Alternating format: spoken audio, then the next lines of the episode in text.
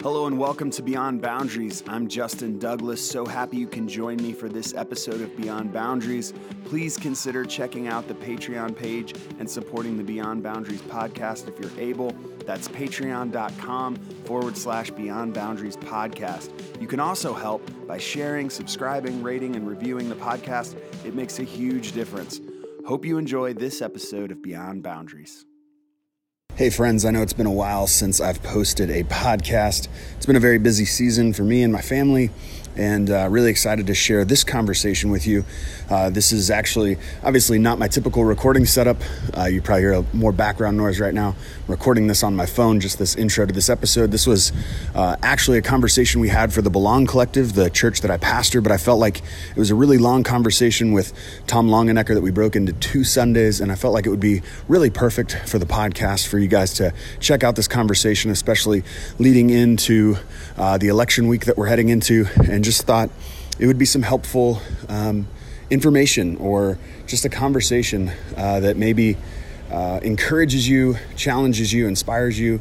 You might disagree with some of it, you might agree with some of it, you might be challenged by some of it. The hope is that ultimately uh, we're growing together in understanding Jesus and politics. Um, the uh, title for the series that we did is Politricks, uh, Losing the Kingdom, Gaining the World, and just talking about how so often the political season and climate uh, tricks us into losing the kingdom and gaining the world. So may you gain the kingdom this season, season and um, and just keep in perspective everything. So blessings to you. Enjoy this conversation with me and Tom Longenecker. So I am here with Tom Longenecker. Welcome TBC. We are going to have a conversation about of all things politics and we're calling it Politricks, losing the kingdom, gaining the world. And so for the next couple weeks, we're going to uh, be talking about a number of things. And so, Tom, welcome. Why don't you tell people a little bit about yourself if they've never met you before? Yeah, uh, I don't know where to begin. Uh, we live here in Derry Township. Um, uh, my wife and all the gingers who you might see at Belong Collective are kind of part of my extended family here. Uh, I'm a therapist in uh, an inpatient drug and mental health facility in Ephrata.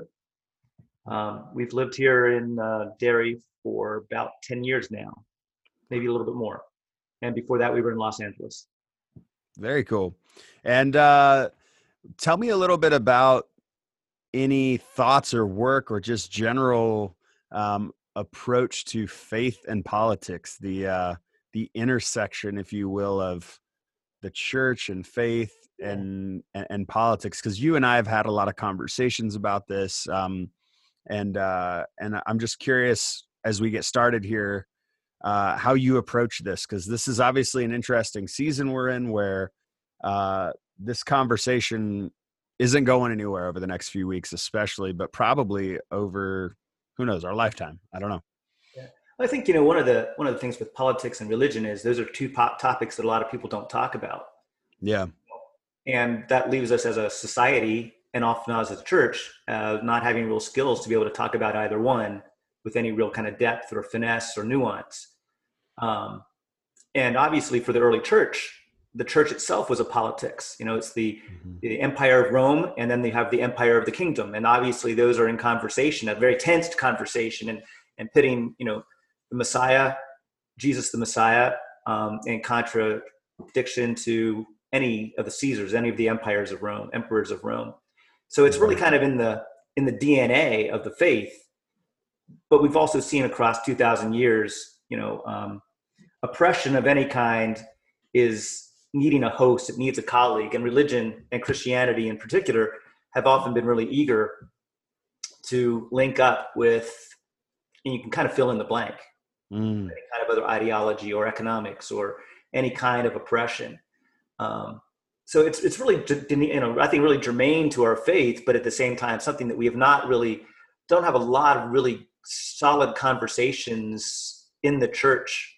Yeah. Um, that don't that don't get caught up in, in also being kind of held in bondage to you know partisan politics or kind of escapist kind of approaches where that's that's too tawdry for us to get our fingers involved in um, and you know oftentimes it, it ends up with or, or even the idea that well god's just in control and so anything anything that happens is God's will. You know, I'm not really sure where where that really originates from. That's not you know that's not even Calvin's predestination. So I don't yeah. know where that comes from. But but I, it's just one of those things. I think we probably don't spend an awful lot of time to have really solid, patient conversations. Mm. Yeah, so, we're, not, we're not having a whole lot of patient conversations in general as a culture right now, right? I think you brought up one really interesting thing right at the start there. For many of us, if we've been in the church for any uh, amount of time, we've heard the phrase Jesus is Lord. We've maybe even sang it in songs. We've maybe seen it written on church walls or, you know, in, I don't know, I've, I've seen it everywhere growing up in the church. Um, I never thought of Jesus as Lord being a political statement until I went to Bible school and realized, whoa, this is meant to evoke an emotion and a connection to the empires even of the day and a con and a contrast to it like a different uh lord a different you know one who reigns. And so in the day from what i understand you know caesar is lord was a common statement.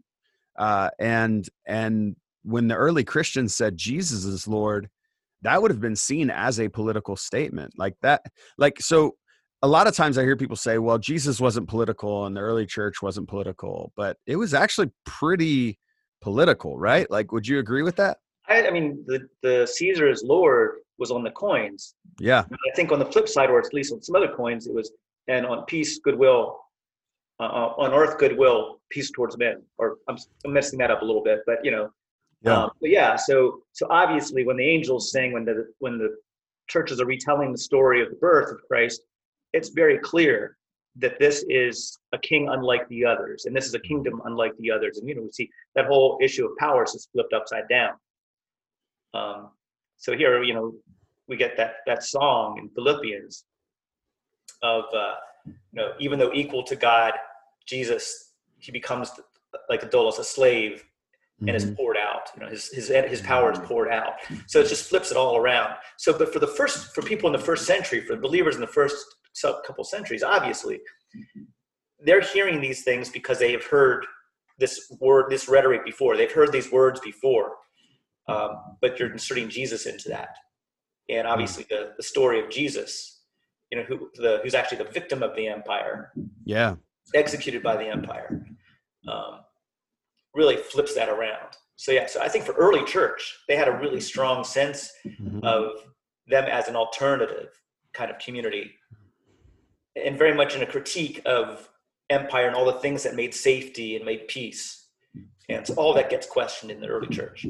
And and there's even kind of some false politics happening even within the story of Jesus of the, from the standpoint of like the disciples saw Jesus as a king like David that was going to free them from Roman oppression and set, reestablish the kingdom of Israel. And um, so, so they kind of had that ideology about who Jesus would be. And then, and then even when Jesus comes in on Palm Sunday and the representation of the palm fronds being almost like a, you know, um, Hebrew flag of sorts, right? Oh, uh, and like that's a whole political statement that Rome would have seen and even been concerned about, probably of like, is this going to be the year where we have to deal with an uprising because they constantly had concerns about Passover week being obviously the week that and we're we're in a series where we're going to be covering Passover here soon. We're in the book of Exodus, but uh, ultimately Passover being this time where the the the Hebrew people celebrated um, their you know uh, release from slavery, their freedom. And so every time when they come back together to celebrate this festival of freedom, uh, Rome has to be a little extra concerned about the potential that um, they may get the idea that they should be granted freedom. And so, like, there's a lot of political statements, even just with weaved into almost, I, I don't want to say every story, but I even think of like the coin. Jesus asked, "Are you? Should I? Should I?" Should I uh, pay taxes? And this was a hot debate of the day. Like you either pay taxes to Rome to appease them so you can continue to have you know your temple and everything else, or you say no, we're going to revolt and not do that. And you had these dagger men who wanted to revolt and do that, and Jesus gets thrust into the middle of this like debate.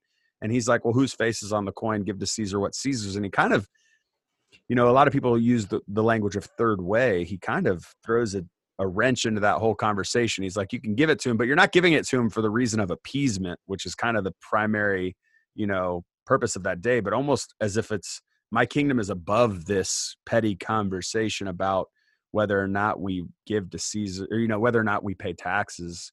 I don't know. So speak a little bit about some of those stories of jesus where we see politics weaved in. It's it's i i've become i've come to see it as inseparable the amount of times where jesus is referencing the politics of his day not necessarily picking a side partisan wise but that politics is part of this right well i think even even when you look at the people that jesus is surrounded by i suspect he disappointed lots of people in the kind of messiah that he fulfilled mm. you know, there's a, you know there's some theory about judas iscariot you know, mm-hmm. one of those dagger men you just referred to.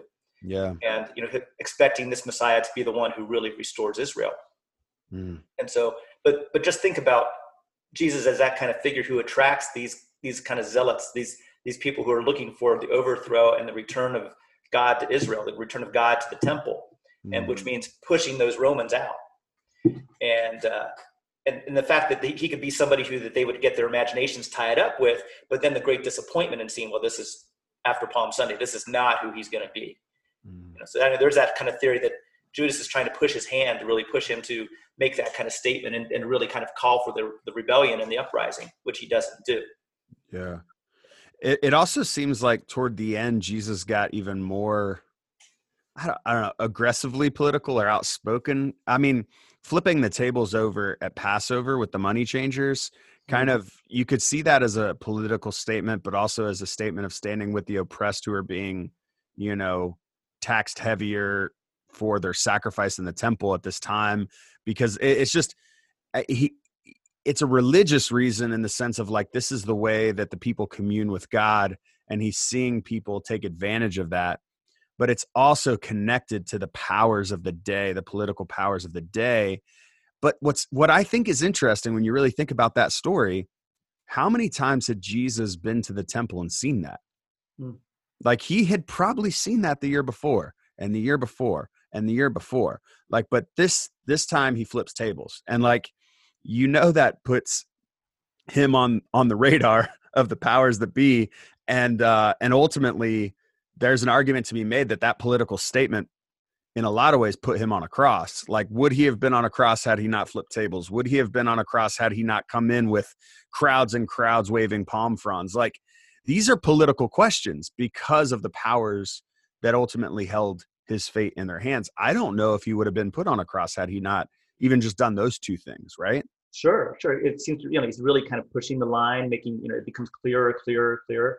And again, you know, in Jerusalem, power, politics, and religion aren't separate things. Mm-hmm you know that's a that's more of a modern mindset that these are separate things but yeah he goes in and you know if he's sitting at the tables he's probably not going to throw those tables over if he's part of the structures of power and the way things are yeah. So yeah so you, i think it's really accurate on your part like he comes in he's, he throws those tables over. That's what you can only do when you're coming into them. If you're sitting behind the table unlikely you're going to throw that over. If you're part of this if you're part of the structures the part of the way things are and how things have become to, to become to be accepted why would you disrupt that? Yeah and and let's let's talk about one person who's deeply invested in that system and who's sitting behind those tables and that's nicodemus hmm. and he comes to jesus in the middle of the night because he's so invested in those tables and he's so invested in that structure right so he comes to jesus in the middle of the night because he doesn't want his friends to see that he's interested in this jesus guy and learning more about him and then Jesus tells him he needs to be born again. And we use this born again language all the time in the church, but ultimately, this is the only person Jesus ever tells they need to be born again. And I, I think it's because he's committed to that system that he needs like a rebirth from that system. And I, I wonder if the church today is committed to some kind of politic, whether that's you know a partisan politic, a way of seeing you know a separation in the sense of like our faith tradition has no politics in it like or you know any number of things that we could commit to that ultimately we need to be born again from and maybe see more clearly what jesus might be drawing us into sure look at all the ways that nicodemus has been named right You know, yeah, he's got privilege. He's he's part of a stable system. Um, you know, it's kind of reminds me a little bit of the ways when we talk about needing to come out from whiteness. You know, mm. when we hmm. talk about just uh, just kind of recognizing just our participation in racism and white supremacy. You know, it's not a matter of you know just dismissing the color of my skin, but but all the other things that put me behind the table to be born again from above mm. is, is, requiring that stepping away from all the things that have just been handed to me. And I assume this is just how the world is. And then yeah. Jesus comes and questions that. Yeah. It also forces about a certain amount of humility because, you know, I have three children. When they were born, they didn't know anything.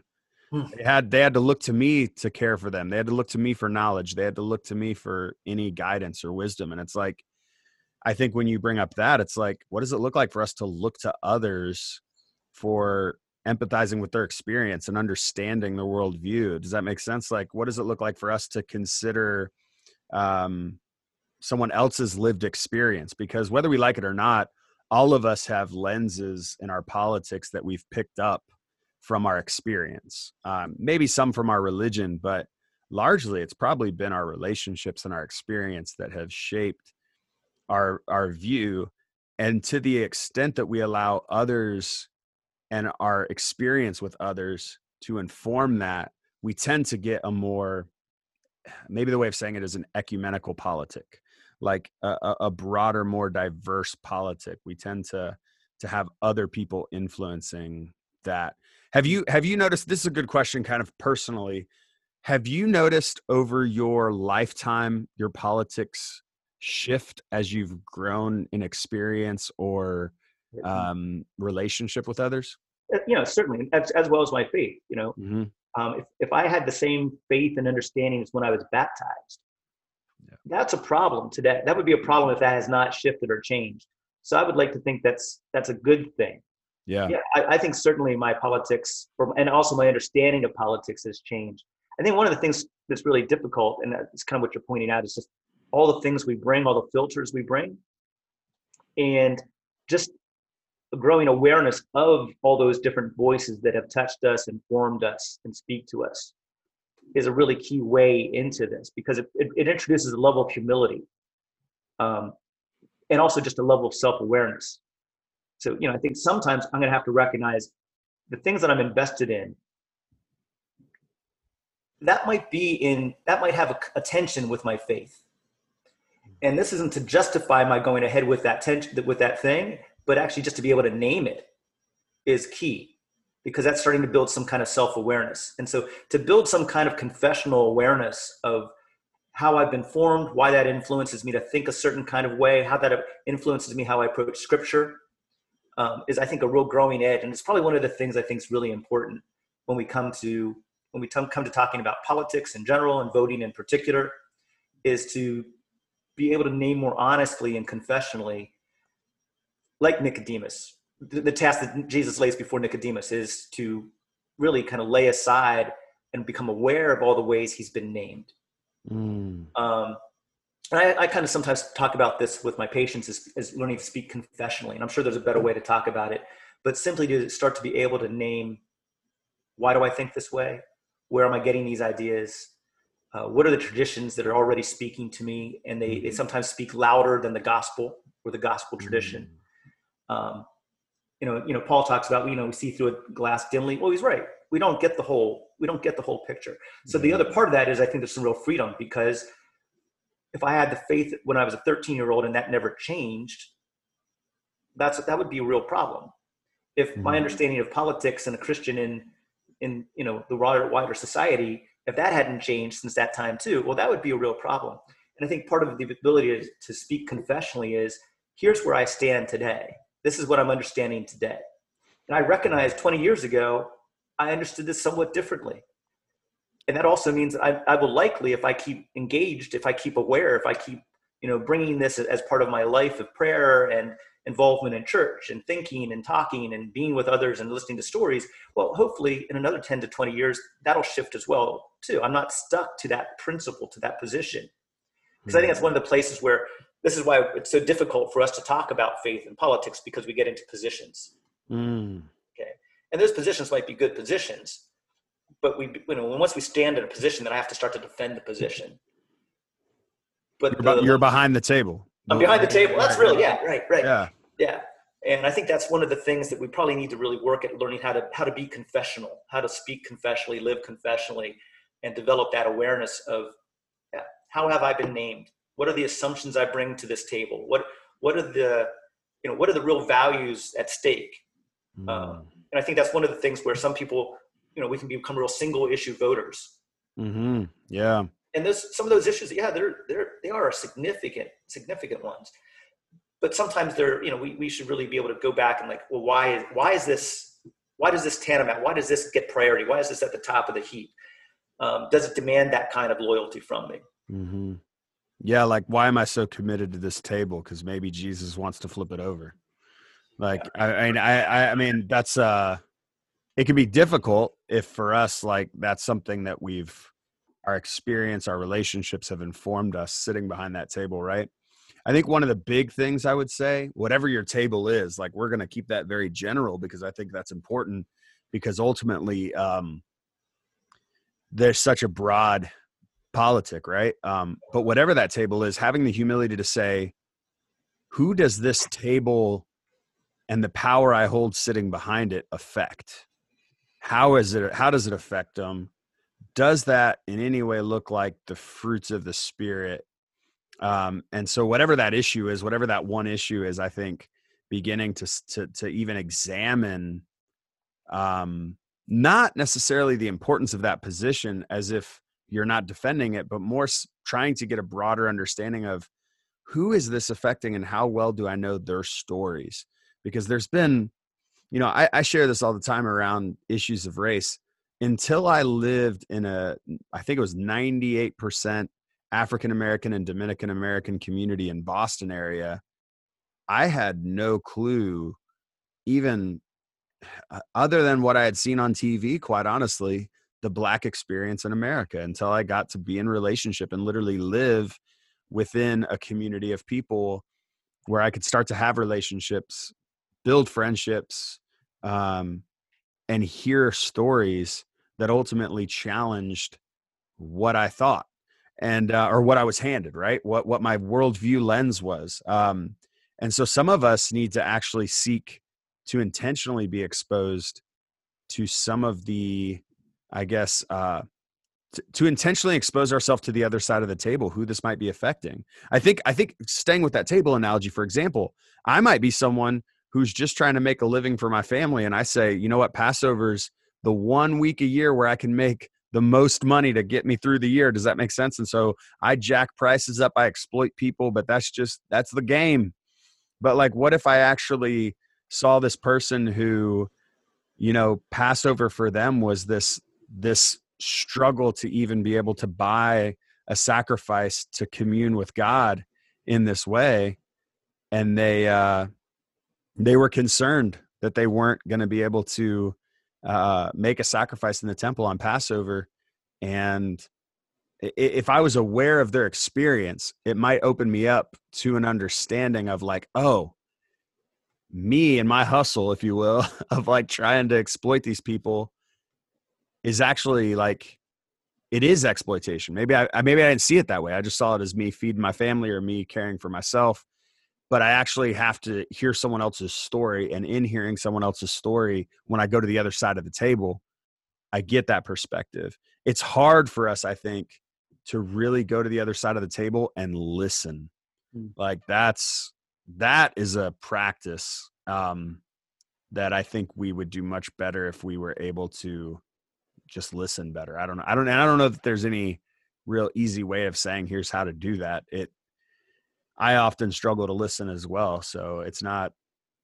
It's not easy. It's difficult to. Well, to, again, I think these are some spiritual practices of learning to be confessional, to be aware of what's going on within me, yeah, how, how why I bring what I bring to the table, and then the idea that I should be able to talk and others listen, as opposed to slowing things down and learning to be listened carefully and closely. Mm. Um, you know, as well as, and the other part of that is even learning to listen to scripture, you know, because we bring a lot of those assumptions to scripture, you know, yeah. you know, um, you know, and then Jesus, like I think you asked earlier, like some of the political agenda of Jesus, mm-hmm. I, that's not how you phrased it, but you know, Sermon on the Mount, Sermon on the Plain. You know, when we talk about politics, we're talking about policy at some level as opposed to just, you know, uh, kind of pushing our own specific agenda on a specific issue. It's about how does this play out for broader good. You know, there Jesus starts to talk about in the kingdom of God. Mm-hmm. You know, and in the Greek, it's not imperative. It's not you have to be poor to be blessed. He doesn't. He, he writes. It's written in Greek anyway, and more of a descriptive.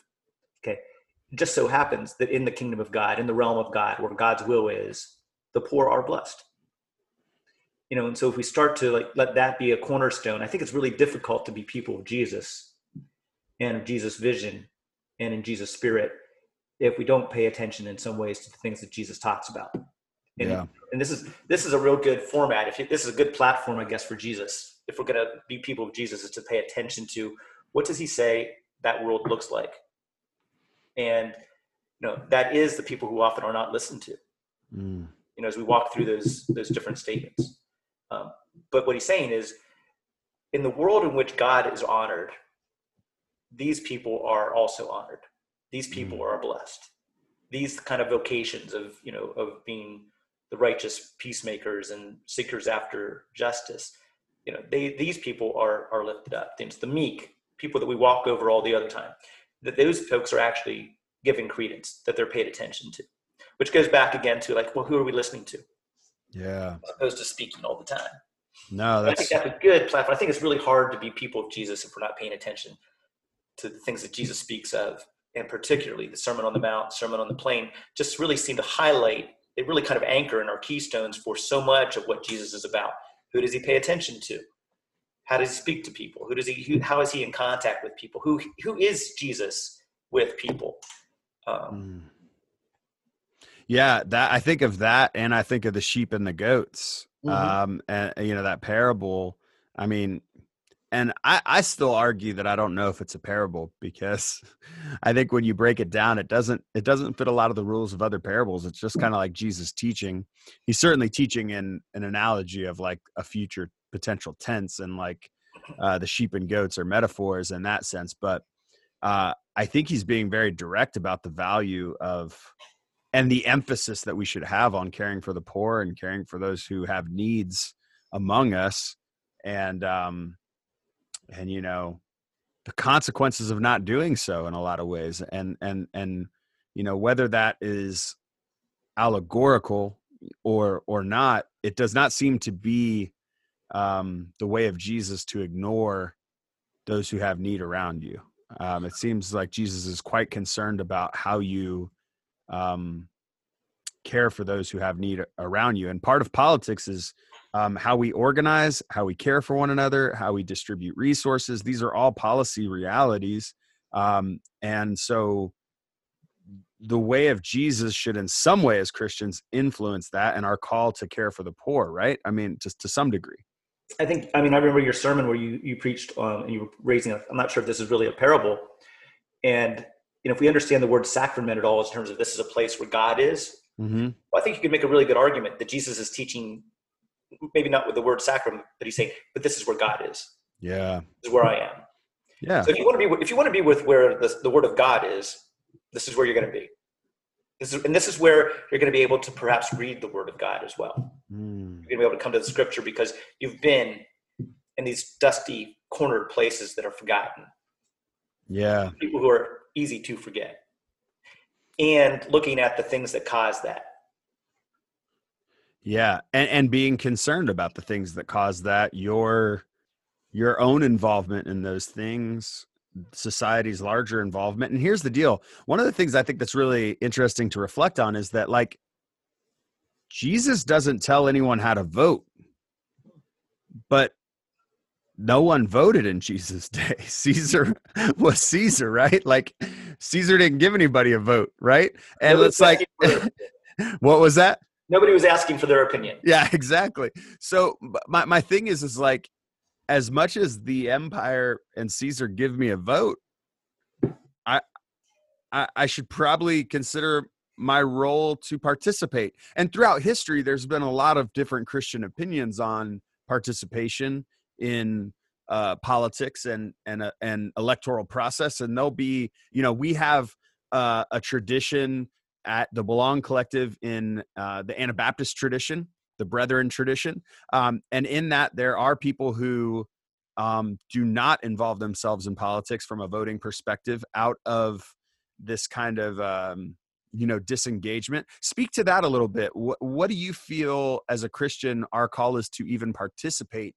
in empire because there I, I actually think i i understand someone who says i'm part of another kingdom so i will not participate in the politics of the empire of this kingdom. Yet i have heard a lot of critique on anabaptists in that usually that's coming from a pretty privileged position when you say that because it's probably the empire is probably not affecting you as much as it might be affecting others or you're failing that your opportunity to care for your you know brother or sister who um, your vote could make a difference. I don't know. It's it's an interesting conversation. I feel like I want to know your thoughts on it. Yeah, I mean, thinking specifically of, of the Anabaptist tradition, and you know, and today, Amish and old order groups often avoid voting at least on the national level. Yeah. I mean, as, as a whole, I know that's not always consistent. And with kind of the idea that that's the kingdom of man, that's the kingdom of the sword, mm-hmm. and we need to be remain distant and, and withdrawn from that. And uh, um, you know, and so they developed that, but they were also persecuted and pushed out. Nobody was asking for their opinion; they didn't want their opinion. Yeah. Uh, and so you know that developed as their own two kingdom theory. It just happened to divide people between communities you know, whereas the other mainstream reformers developed their own two kingdom theologies. So Martin Luther and Calvin had theologies where the kingdom of God and the kingdom of man, and that's the language they would use, separated person internally. Mm-hmm. So your body is is still given to the kingdom of the world, mm-hmm. but your spirit, your soul, is given to the kingdom of God but that creates this real kind of uh, schizophrenic kind of dynamic inside a person because you're really pulled. Okay. Yeah.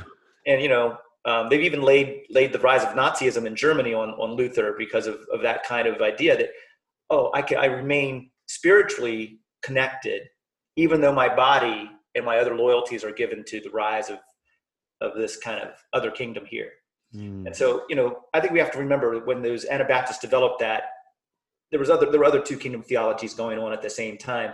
The other is they were from at that point from a position being persecuted, and carried that over to this country and other places where they remained very withdrawn, isolated, um, and could probably remain somewhat ignorant of how they still benefited from being part of empire. Mm. You know, because if you're going to war, for instance, you might still benefit because of milk prices or selling wool or any of those other kinds of things because it's a wartime effort um, I think that, that, it's it's probably just naive in some way. Again, I think it requires that kind of confessional approach um, that uh, of being involved. And I do think there's some problems. Like one, in a democracy, at least the way we're set up, to whatever, and we can you know talk about the ways that voting does and does not shift shift the bigger kind of tectonic yeah. plates of of, stu- of stuff.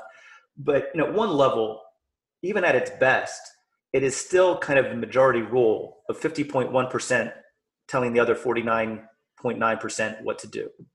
Mm-hmm. And I think that's that's difficult from a from a kingdom perspective. So I just think we have to recognize that uh, you know that never really truly happens, but is the idea of majority wins. Mm-hmm. And you know I think you know being able to pay attention to those who who are on the outside who lose, um, being able to pay attention to the voices that that don't get heard, um, comes back right comes back to us at that point as well. Yeah. Needing to pay attention um, to the dissent. Voices of dissent are something that I think are really important for the church.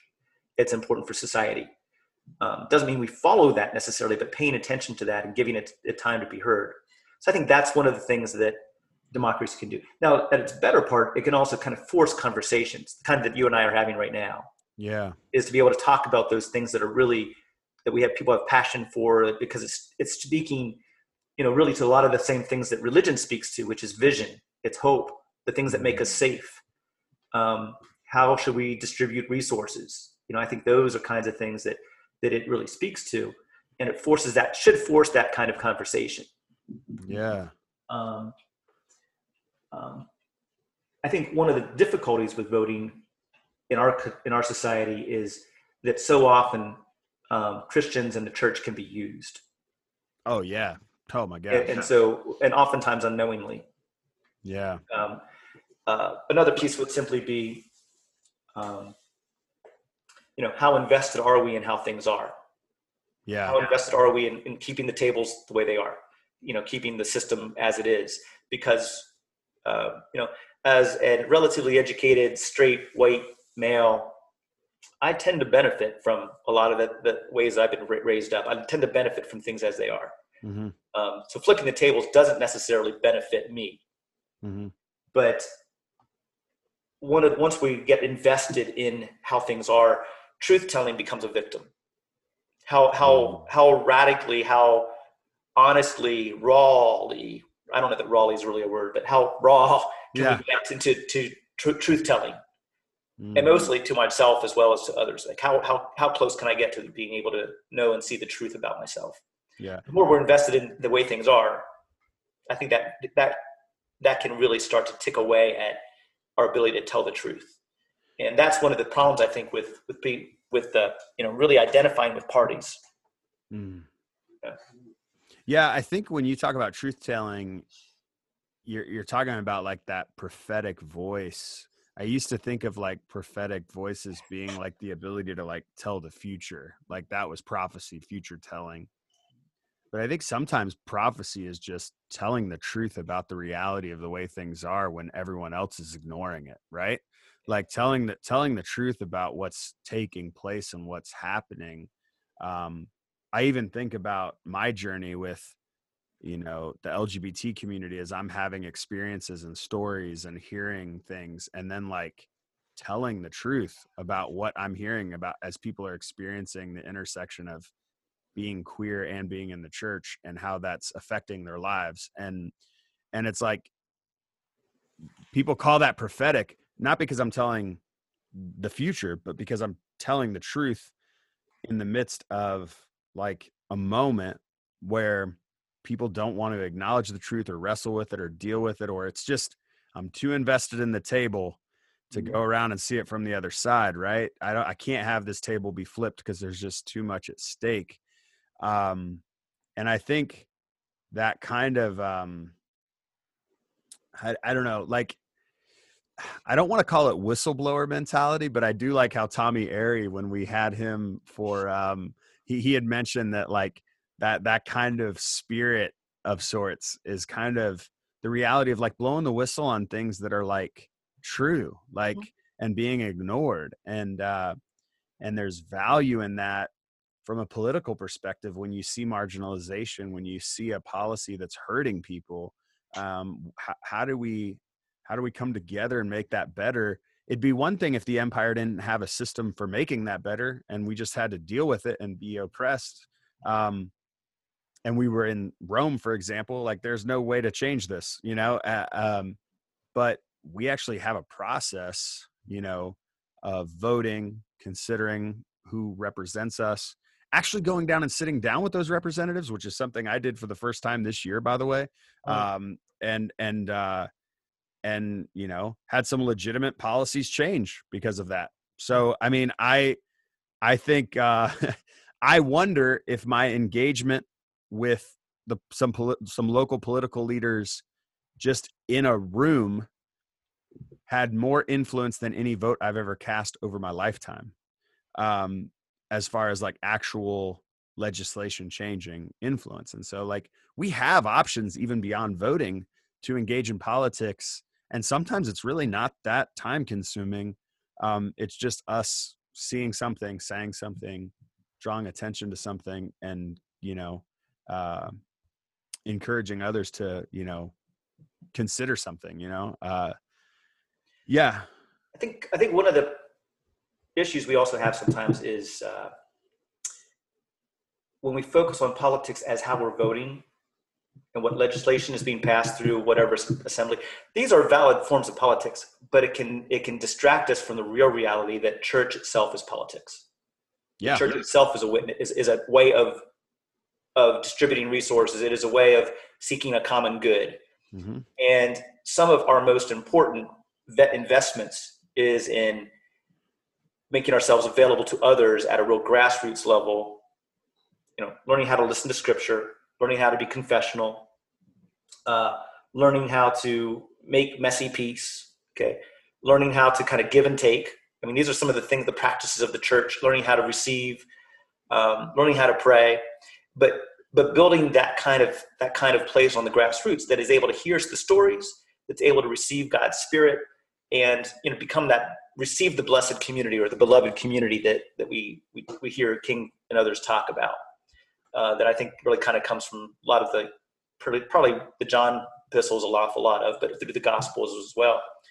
Um, it can dissuade us from the real reality, the real work of politics mm. is like the early church receiving and working out the difficult things of being a church together, being an ecclesia together. Because when we think about Paul, Paul took on a really risky experiment in trying to transcend all the other kind of barriers and making no distinction between citizens of the empire and those who were not citizens of the empire.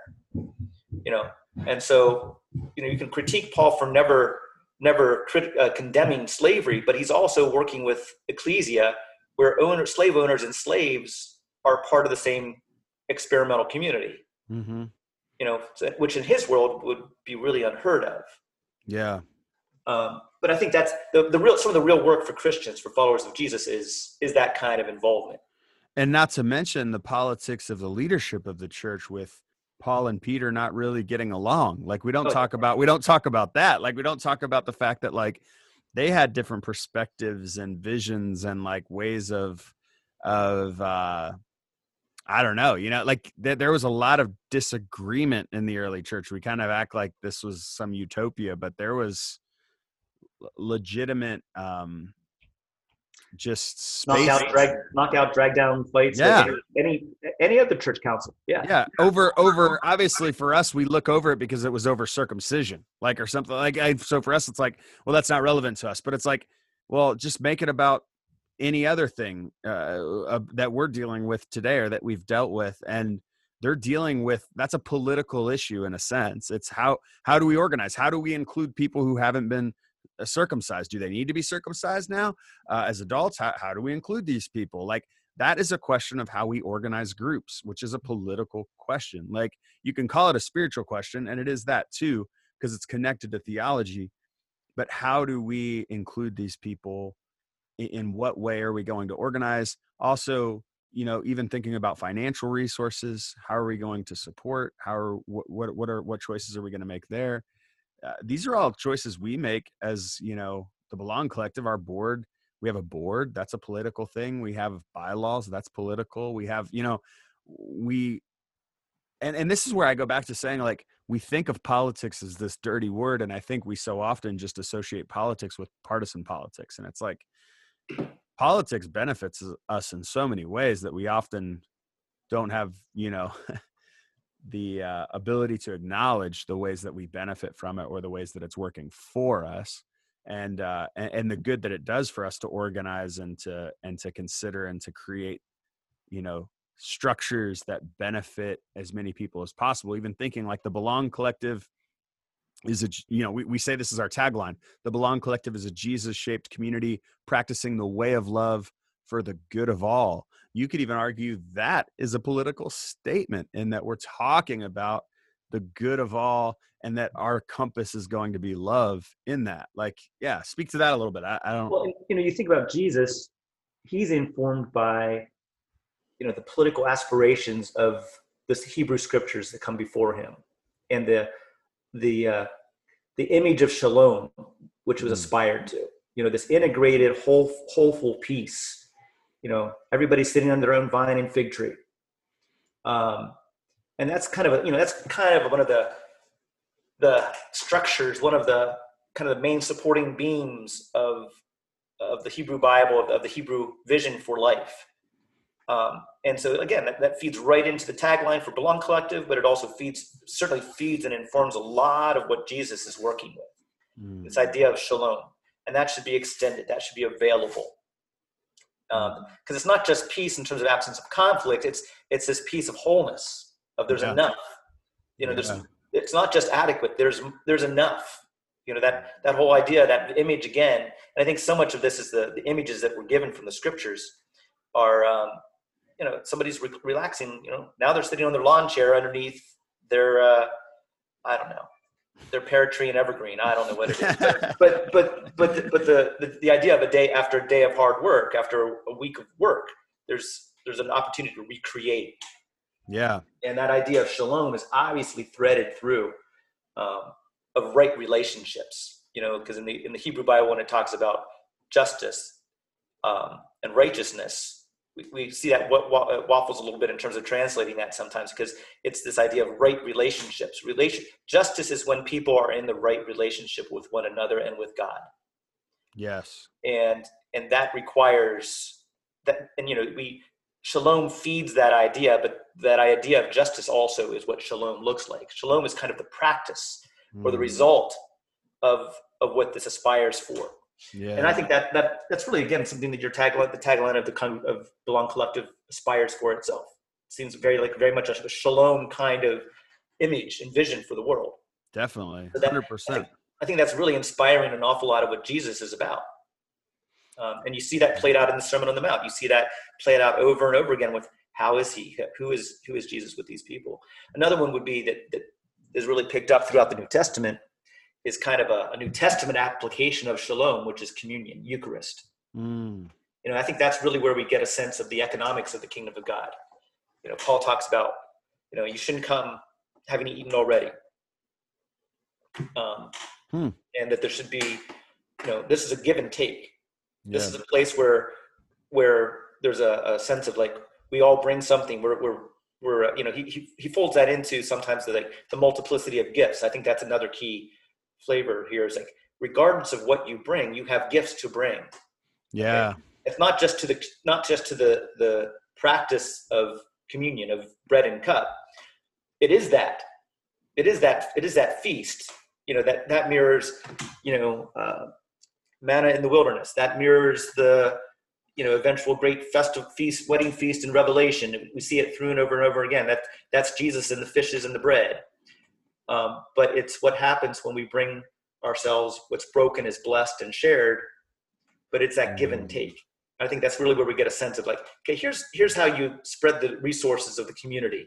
Mm. Um, Acts two picks that up very yeah. clearly, um, and I don't think we can disconnect those those kind of passages from each other. They're very intricately t- intertwined. You know, again, it's one of the practices of the church of learning communion.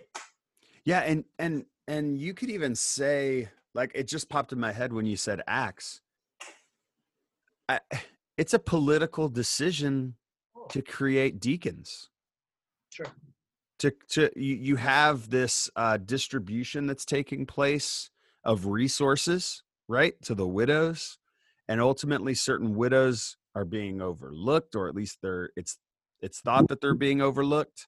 And so the apostles decide we need to set up we can't do this it's just too much for us right? It's too much uh, so we need to delegate this to another group of people who are you know uh, going to be caretakers of this ultimately that are faithful to the church um, and so they choose these people to to do that and uh, and in essence people who had the gift of serving others who, who they had seen you know doing this and and they uh, they appoint those people to do that. That's I just thought like that's a political decision by the early church to uh, to to scale that and then even to appoint those people to do that is an election of sorts. Now, now I'm not going to say that in the sense of democracy, but I guess I'm saying like it is a process of choosing someone to represent those people and ensure that those resources were fairly and adequately delegated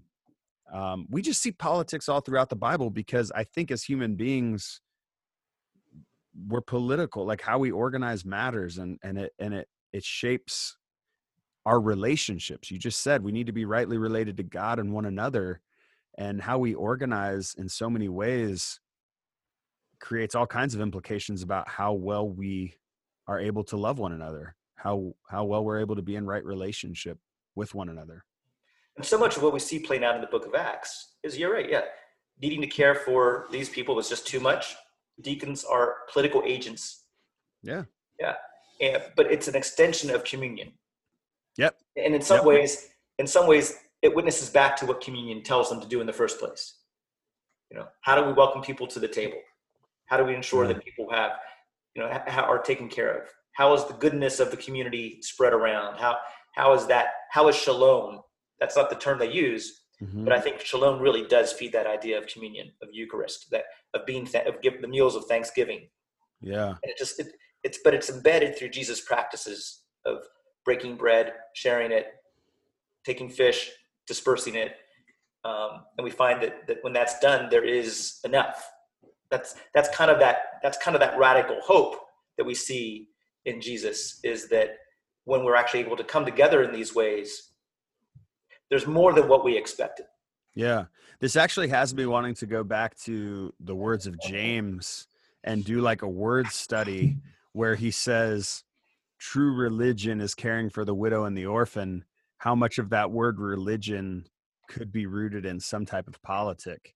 You know what I mean? Like, like in a sense, like, eh, like this, you know, and I don't know what that word is, but in the sense of like, um, the early church's commitment to care for the widow and the orphan um there's a trueness in that right? Whether it's religion or politics or whatever it is it's their commitment to see that vulnerable community who ultimately may starve to death were they not to you know intervene and choose to intervene on their behalf like that's yeah that's definitely in a lot of ways a political statement like and there's a lot of authenticity in that i think part of that is also no matter what we do as people of faith it's going to be a witness of something mm.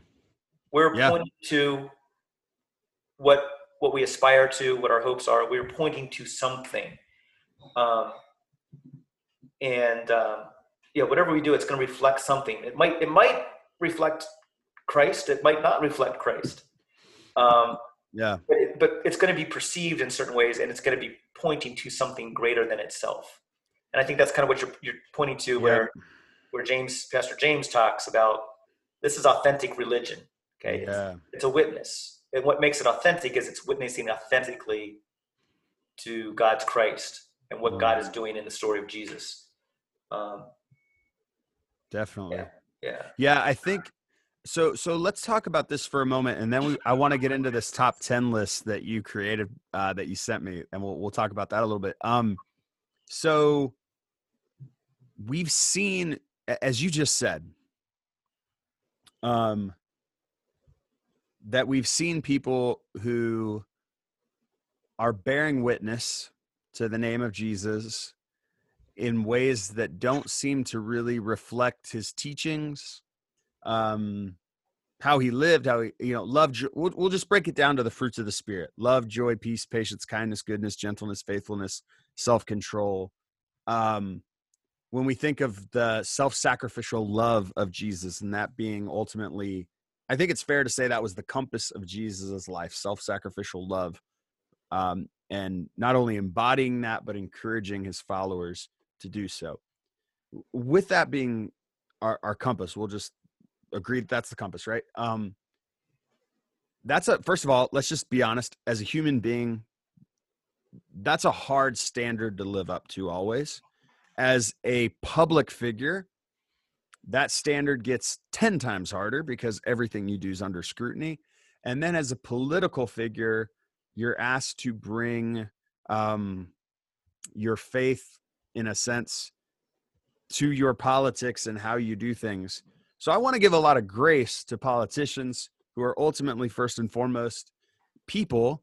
And then there are also public figures under scrutiny. And then they have to apply their faith, assuming they have faith, to their politics in some way, or they have to keep this, you know, separation. Um, what I guess I'm getting at is you had mentioned earlier that the church has so often been co-opted in a lot of ways for for partisan politics. And I think sometimes I, I see political leaders, and I just want to be clear, I've seen this on both sides, um, use their faith as like this like whistle to blow to kind of get votes in churches, right? Like if I say that thing, and you can just almost, I don't know, maybe it's just me as a pastor, you can just sometimes tell there's just an inauthenticity to it. Like it's just this does this seems forced. This seems like some campaign aide told you if you say that you'll get all the votes in this space.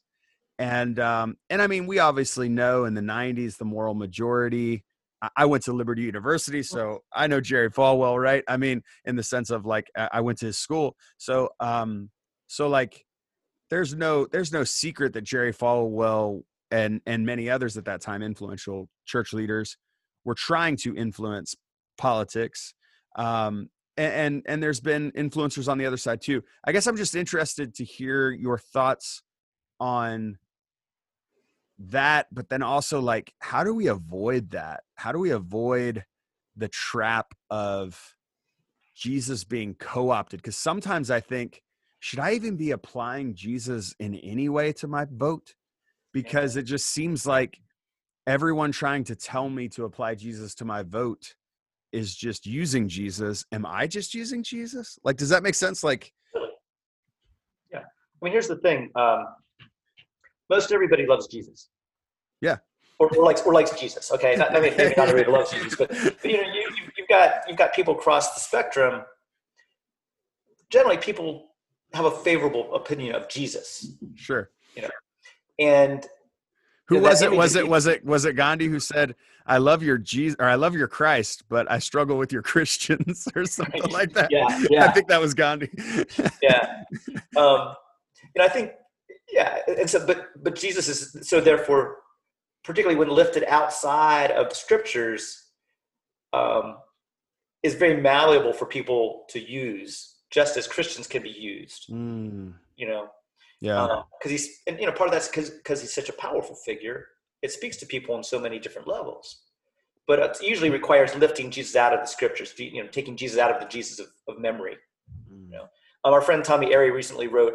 Uh, it's just in the last couple days, I think that um, you know some of his own personal history was of of people who kind of leaned on scripture like a drunk leans on a lamppost, as opposed to for support, as opposed to looking to the lamp post for illumination. Um, I think that's that's that's probably a helpful kind of turn. Um, I like that. Know, Tommy Airey. He tends to come up with pretty good. Stuff. Oh, Tom, Tommy's great. Yeah, yeah. yeah. Um, I think you know, there's probably no foolproof way to walk through this. It's the messy stuff of life. Yeah. Um, and I think you know part of that is is again to be, start with a spiritual practice of learning to be confessional, learning to be aware. And I use the term confessions, like obviously to be aware of, be able to name sin, but also to be able to simply name the truth of our lives, what's going on with us. You know, earlier when you were talking about truth telling, um, you know, kind of the prophetic tradition, but we also have that in lament and psalms. You know, just just kind of pouring out. Well, this is where I'm at right now in the presence of God. I think that image of of the people of God as psalms themselves is a, is a pretty powerful image because we're called at one level simply to speak the truth of our lives, knowing that we don't have the final word. The final word has not been given yet. But mm-hmm. to be, but to engage in that kind of spiritual reflection. That's what we talked about earlier. Where you know, what side of the table do I sit on? Yeah. Um, what are the things that get me to where I'm at? What is influencing me in terms of how I approach the world, how I approach myself, how I approach others, how I approach Scripture? um, how I approach the political agendas that I see out in front of me. Yeah. Do you think Do you think the church has a discernment issue right now? I think it's probably always had a discernment issue. Sure. Um, it does seem to me that there's a you know real lack of um, uh, wisdom and discernment out there in the world these days. Um, I think that probably part of the issue, perhaps, is that we have so many voices, we have so many opportunities to hear so much. Um, but it takes time and patience to learn to hear ourselves as much as other people. And this is, mm. you know, this is not probably good church growth uh, kind of ethos, but to develop a people who can learn learn how to hear themselves and learn how to hear hear others, and yeah. to form a way to be more discerning. Mm. But I really do think the church has certain kind of practices that as they fall by the wayside or, or are not picked up and practiced. And I don't, I'm not pretending that we've ever done it well, mm-hmm. but we mm-hmm. do have some practices that I think could help us. One of those is learning the practice of confession, you know, and not, not just putting that in that little niche of just speaking of sin, but in our, in our ways we failed or the ways we're not hitting the mark, but understanding confession as an ongoing reflection, as an ongoing encounter with my inner self my drives, becoming aware of what pushes me in certain directions. I think that's a key piece that's mm-hmm. and, and and you know dovetailing into the sermon on the mount begin begin from a place of being poor in spirit. Yeah. That's that's really where confession leads us to is is to a place of humility. Can can i can i share? I'm so i grew up evangelical for the most part. I mean i had some uh some pentecostal roots some you know uh nazarene even in my background um but I never really grew up in any faith tradition that encouraged confession, at least in the spiritual practices way. Like, I mean, if if it was confession, it was like you have a small group leader that you share your failures with. You know what I mean? Your sin failures, right? Um, but even as you just kind of expanded confession to being aware of your own inner voice, inner monologue, inner like um, thoughts and ideas and things that sometimes so much information's coming at us that we're not even process. I, I think that that was another big piece of what you just said. You know, the internet has given us access to so much information. I used to tell parents this statistic uh, when I was youth pastor. Um, I used to say, your junior hire when you hand them that smartphone that can connect to the internet, um, has more information than the president of the United States in the mid 90s had access to. They have access, and that's just crazy when you think about it. Like um, how quickly we've grown in access to information, and how ultimately all that noise makes it even harder to hear one another, but even harder to to spend times and t- time to hear ourselves. And so I was going to say this. One of the things we tried, and I, I'm going to make a CrossFit analogy. Everybody can roll their eyes right now. Go ahead, roll your eyes. But one thing I'll say is, in a CrossFit workout, you're usually doing a really hard workout. And one of the things you learn is that everything in your mind starts to tell you, just stop. You don't want to do this. It hurts. Mm-hmm. Stop don't do that. No don't go that fast. Stop slow down. Like and you just or you just hear this like negative talk of you can't do this. There's no way you're going to complete this. There's no way you're going to get this done. And the more and more you name it of just like i talked really negatively to myself in that workout. Why did i talk so negatively to myself in that workout? The more you do that the more you realize wow i have this voice in my head that lies to me a lot because I I did well in that workout, but I just told myself the whole time I wasn't going to be able to do well. How do I talk to myself in a more positive way? And so many of the athletes in CrossFit that do it at an elite level, uh, self-talk is a big part of their process. That mental game of confessing themselves that I got this, I can do this, I know I can do this. I and even if they're lying to themselves. Like I literally listened to an interview with one CrossFit person who's like, I when I have two rounds left, I just tell myself I only have one round left. Mm-hmm. And I just tell myself that whole round, this is the last round, go hard. And like, and then when I get there, there's a round left, but that's okay.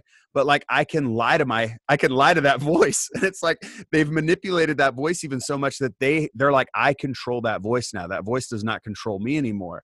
And I think sometimes we don't even know the ways we're manipulating our own selves in the negative talk we have toward ourselves or in the in the ways that we see things from a fear perspective instead of from a perspective of love. And and so becoming aware of that inner voice, obviously in a workout it has its own implications, but I think in life and in faith and in family and in relationships, that voice is there also. Like we've all been in a place where we're in a relationship with somebody and we're talking bad about ourselves. We're like, oh, I'm not lovable. That person can't love me through this. That person.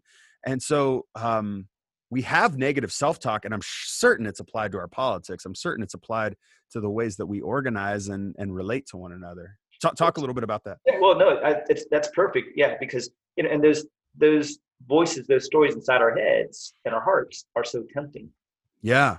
You know, and, and so, so it's like literally satanic, you know, in terms of like Hasatan being the tempter. It is yeah. tempting to, to buy into this. Mm. And it's tempting to buy into the story of there's not enough. Mm. There's not enough of me. There's not enough to go around. And that's the whole story. Um, when you get to the Exodus, uh, you know, into the wilderness, mm-hmm. that's the temptation. Like, oh, now we're here. Is there enough? Yeah. The temptation, and I think that's that's one of the temptations that leads us into our politics. Is is there enough? Mm, a fear. Or, it's very yeah, and and the gospel is saying Yes. Shalom. Christ, Christ is enough. Yeah. God's vision is enough. There's Yeah. shalom. There's Yeah. and there's this practice of communion where we're taught again that what we bring, we break and bless and share. We find yes, there Mm. is enough. It, it requires faith to, to trust it. But yeah, but yeah, I I I can't remember the Greek word that kind of this conf- spirit of this uh, tradition of confession comes from, but it's it's one applied to athletes, which is that that honing Mm. stamina and discipline. And so confession is kind of piece a piece of that. of Look like, at that. "Oh, Look no, at that. I said Yeah. CrossFit. It was right. It was right in line with the Greek guys. Like There I- you go. CrossFit CrossFit applies universally. I think that's the that's the point from that. Oh man, pastors making CrossFit analogies. It's gone off the rails. Um, okay, so It's, it's better than the standard pastors making football analogies. That that had it today. That's uh, yeah, yeah. Well, well, ultimately, I do think confession, the practice of us even just growing an awareness of what we're even telling ourselves and calling it out, speaking it, saying it, reflecting on it, um, can have huge like implications and power um, in at the very least us recognize because one of the things that initially happened when i started like thinking about this and reflecting on this was i would just hear that voice i would recognize that voice sooner. Does that make sense? And i think i would recognize that fear. I would recognize that like that negative talk that temptation like you said to to to to give in to that voice and i think sometimes maybe when we actually confess that we had a thought that was motivated by fear and maybe even we acted on it right? Um and w- we confess that we say that we say that out loud we maybe even find a friend and we tell them. Um the more we do that practice the more the moment that voice talks and the moment that fear begins to motivate us we can actually see it faster. We we identify it faster. And that identification of it of it sooner can actually allow us to respond in a more loving way instead of a fearful way in a more um, a, a way that speaks to the way that god sees us instead of the way that this negative voice is trying to encourage us to see ourselves. Like i think i think that's really important just even outside of the political conversation. I think it's going to help you as a human being just be a, a better person but lo- love more fully um, and even love yourself. You know the, the, jesus says love your neighbor as yourself. Jesus is encouraging the love of you as a created being of of of of God that that that you are made in the image of God that that you are lovable and uh and, in so much you should love yourself. Not that you should be the center of your world but ultimately that you should have a healthy love of yourself and that out of that flows our ability to love one another and um yeah. No, but I but but I think it's perfect. It's like as you become more aware of that that dialogue inside, you become quicker at recognizing it.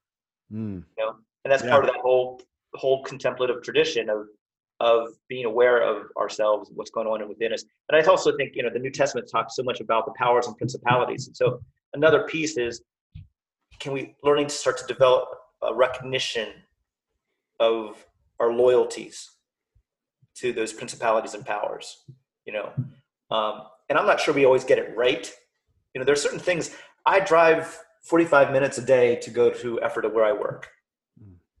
so that means i'm putting gas in a car uh, which means that uh, i benefit because we fight wars over oil access to oil Mm. which means we put the lives of young women and men at stake for my ability to go to my job um, I'm so caught up in that principality and power, that way of being.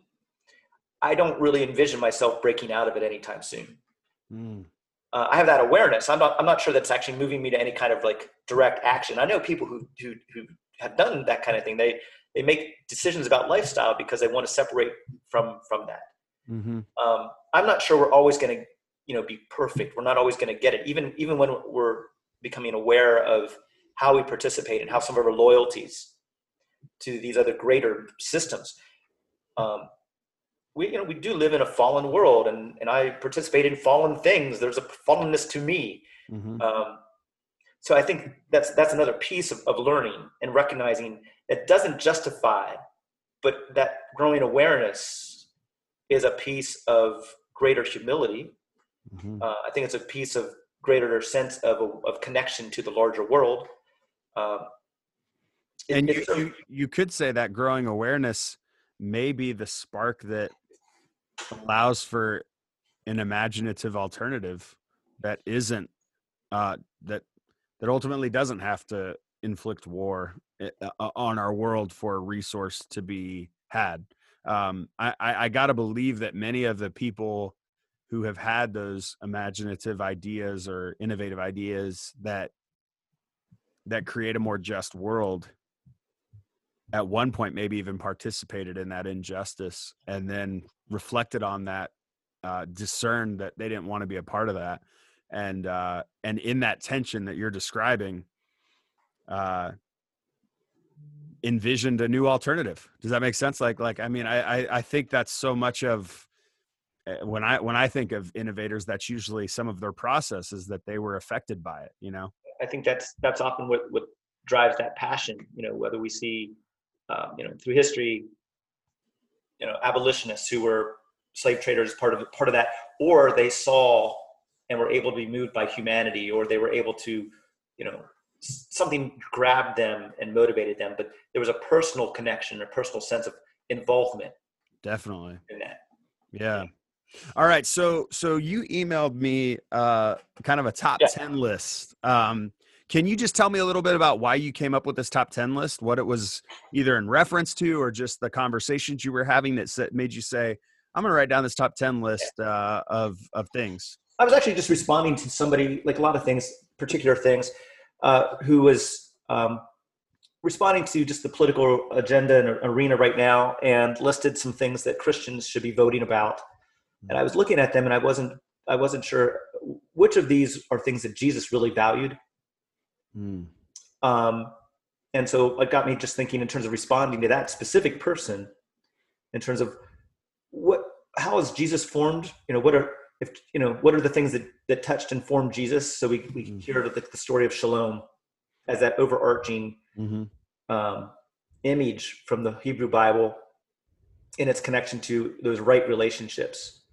And then in Jesus, you know, we hear this uh, that hymn again uh, that speaks of kenosis, that even though being equal to God, Jesus pours himself out hmm and takes on the form of a slave. And that that seems to be one of those kind of uh, major buttresses in the gospel and understanding the nature of Jesus and what power is. Um, and, and who we see Jesus because it just once we that that's a real highlight it just illuminates as Tommy spoke earlier you know when I referred to Tommy earlier it illuminates how we understand Jesus that Hmm. over and over again he is often undressing himself of power that he could claim coercive power anyway I love it. We don't we don't just lean on the illuminator. We look where the illuminator's pointing. Look what look what it's shining light on. That's great. So okay, so let's go through this top ten list. Would you call this like a top ten list of like how would you like header this top ten list of people like it's not like a how to vote guide necessarily, but like a, a framework of some things to consider while say- voting. I would just say you know it's naive to think that there's an easier direct translation to our political stances Mhm. but um,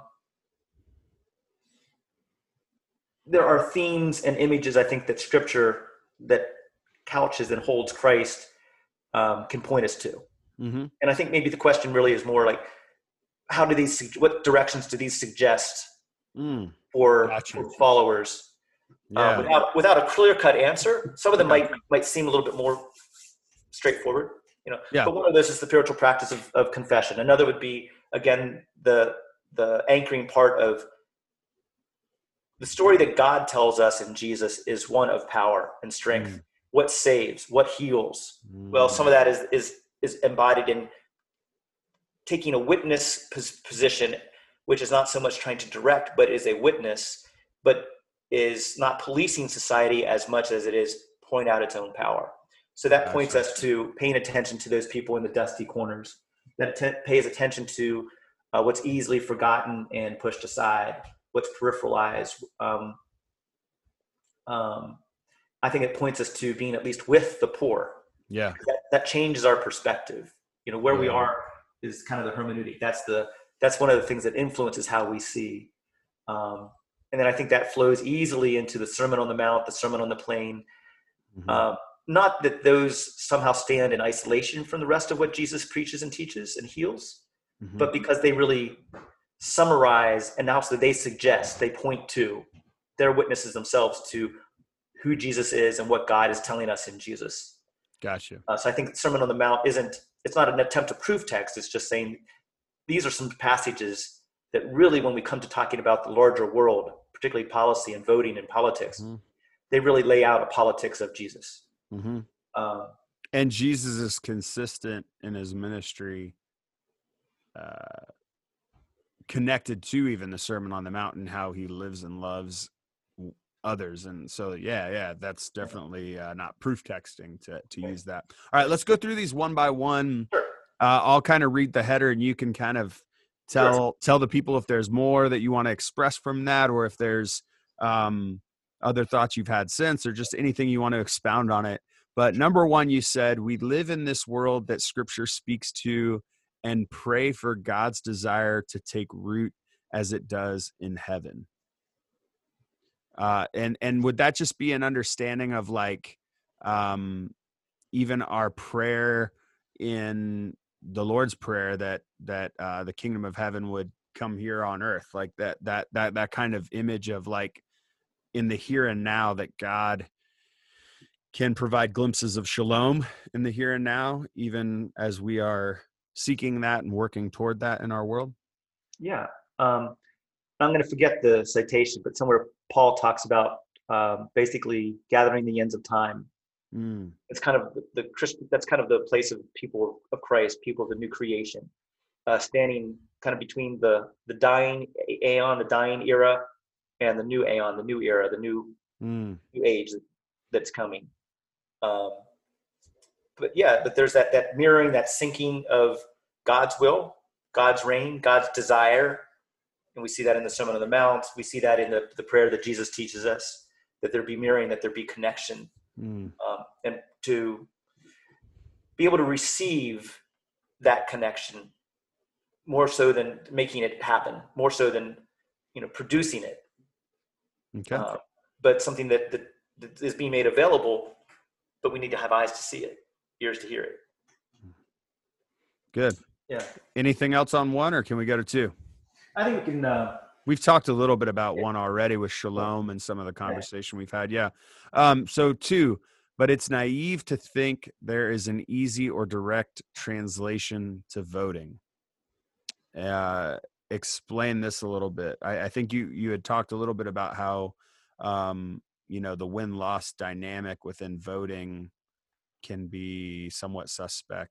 yeah, Um, there's, some, there's certain things that I don't want to repeat all that we talked about earlier, but there's just some things that are at least in tension yeah. uh, between voting, as well as understanding what what we're doing when we vote. Mm, because it really interpret it's really interpreted and translated into policy um, and broad agenda mhm, as opposed to specific specific pieces that we want to see happen Yeah. um, and you know and i just think that the ways that scripture the themes that it suggests for us we probably are better to breed more broadly than very specifically i think we Yeah. can, we can take specific directions from it mhm, um, I think one thing would be is is to probably be careful when we get caught up in a single issue, as if that somehow dominates all things. Um, mhm, it it's, it starts to uh, kind of also creates kind of a sense of perfection. That if that is if that if we achieve this specific single goal, that the work is done. mm, Whereas I think we're really kind of left with an ongoing matrix of of trying to make life work, trying to receive what God has uh, in the vision that Jesus gives us. mhm. And uh, so I just wouldn't. I just be. I think we just need to be careful about quickly translating over from Scripture to 21st century life in America. Yeah. Um, there's a lot of there's a lot of there's a lot to cover in that territory, and just I think just to be confessionally aware, not to be too naive Mm. about about those suggestions, about what about uh, how that carries us. I also think what's interesting, and I've been reflecting on a lot lately, and this is mainly because there's just a lot of pastors with a cult of personality, and I, I, I think in politics we see the same thing, right? Sometimes I feel like people are just voting for an icon, not necessarily a particular policy. Even they've just um, whether that icon is an R or a D next to a name, whether that icon is um, a particular person and their background, uh, whatever that is, too. I'm not saying it's even negative that they're voting for an icon. It might be that that icon most closely relates to them. This this candidate's a farmer, or this candidate's from the city, or this candidate's, you know, whatever. Just fill in the blank. Um, so I'm not even saying the icon's bad, but I guess I'm saying like it's interesting even to delineate how people approach voting because th- there's a lot of different ways people consider how who they vote for even in in ways that I don't even think we're uh, sometimes aware of like how how how much and then there's interesting things where on certain ballots you can have like a particular referendum where you're actually voting on a policy being enacted or not enacted and it's like I can't think of a time in my life where I've ever actually voted on a policy being enacted or not enacted on a ballot. Maybe I'm just ignorant and I don't remember that. But um, but even with that, like it's like that's a whole different thing. That's like a an actual vote for a policy or not a policy. Because sometimes you vote for a politician who says they're going to do something, and then they never do that thing they said they were going to do. So you voted on that policy, but then nothing actually changed. It's an interesting thing voting and again, like I said, Caesar didn't give Jesus or his followers a vote. So we should not make a one for one. Jesus would vote this way because we didn't see what that looked like. Like we didn't see what that looked like in the early church, even. Like there was no vote. So, uh, so that's important to be cautious to be like, well, my side is the side that Jesus would be voting on. Or this side, whatever, you know, like just being cautious about that and being aware of our own biases in voting, even that might, we might not even be aware of. Is that, does that sound like something you've seen too? Like the oh, icon? Oh, totally, yeah. totally. Yeah. Okay. Honestly, that's kind of even the origin when I was responding was like, of the things this person was presenting, I wouldn't disagree mm-hmm. necessarily with the things they were saying. This is how, this is what Jesus would be voting for. This is what Christians should be valuing mm-hmm. but none of them actually seemed germane towards the central thrusts of who Jesus is, mm-hmm. how, how, the, how the scriptures present Jesus, how they remember him. Mm. Um, they were probably very comfortable for maintaining a kind of a world that some people would really like to see continued. Mm. Um, and I think comfort is one of those, and underneath comfort is usually fear. Yep. Because comfort's like one of the worst things to guide us because comfort's usually just what we're familiar with. Yeah. You know, and I'm sure we could go back to a CrossFit analogy with that as well. But uh, I'll refrain. Okay. I'll. I've got all kinds of CrossFit analogies for comfort and growth, but we yeah. won't go there. All right. Yeah. Number number three because I got to save at least like one or two CrossFit analogies for later if something comes sure. up. You know, I can't waste it there. No, I'm just kidding. All right. Uh, number three, uh, participating in communities that envision, invite, and can receive the new creation God is making in Christ trumps voting as a distinctly Christian way of citizenship. Uh, that's a lot there. I'm going to repeat it one more time. Participating in communities that envision, invite, and can receive the new creation God is making in Christ trumps voting as a distinctly Christian way of citizenship. Now, I, I, feel like this one might need a little more unpacking. Explain to people what you're referencing here on this one. Um, really thinking about uh, kind of the, some of the ways the New Testament talks about being church. Mm. Um, and recognizing that church itself is a politic, that it is a way of being, it is a way of all the things you listed earlier about dispersing resources, about envisioning a, a vision, a goal, um, and that while as Americans we put a lot of emphasis on voting, and it has certainly has a place. Some of the real work of of um, Christian distinctive ways of being citizens is being Christians, is being the people of Jesus. That witness. That and, witness. and that leads us to witness again. Yeah. And, but a key piece is receiving as opposed to kind of making the, the, uh, the new creation, but being available, having eyes to see, being able to welcome the ways that new creation is, is being given, being offered. Again, kind of going back to where Paul refers to uh, being standing in the gathering the ends of time, standing kind of in the middle between this age that is dying and being able to receive the new age that is coming through resurrection. Um, but yeah, I think again, the temptation is to think that politics is what we do when we go to a voting booth. Mm-hmm. And that's certainly not unimportant, but I think one of the keys is one of the best things we can do is simply be authentic, inspired, intentional followers of Jesus in the way of Jesus. That's one of the best gifts we can give our country is by being a people who um, are able to embody and speak and uh, pronounce and receive the kind of way of life that Jesus leads us to. So, so you might even say like our ability to accept the new creation that Christ is bringing forth in the here and now is also tied to our ability to not be so invested in the tables that we sit behind that be, being open to the potential that new creation might mean that table gets flipped over but hey there's something better on the other side. And yeah i mean it's it's probably going to be something that i value that's going to get flipped over yeah faith and trust is is there going to be enough for me on the other side mm. you know is is there still you know is god's manna still there is, yeah. is there going to be enough is life still coming is is there a and I think that's that's one of the challenges we have when we have to kind of face into those loyalties that we hold. Mm.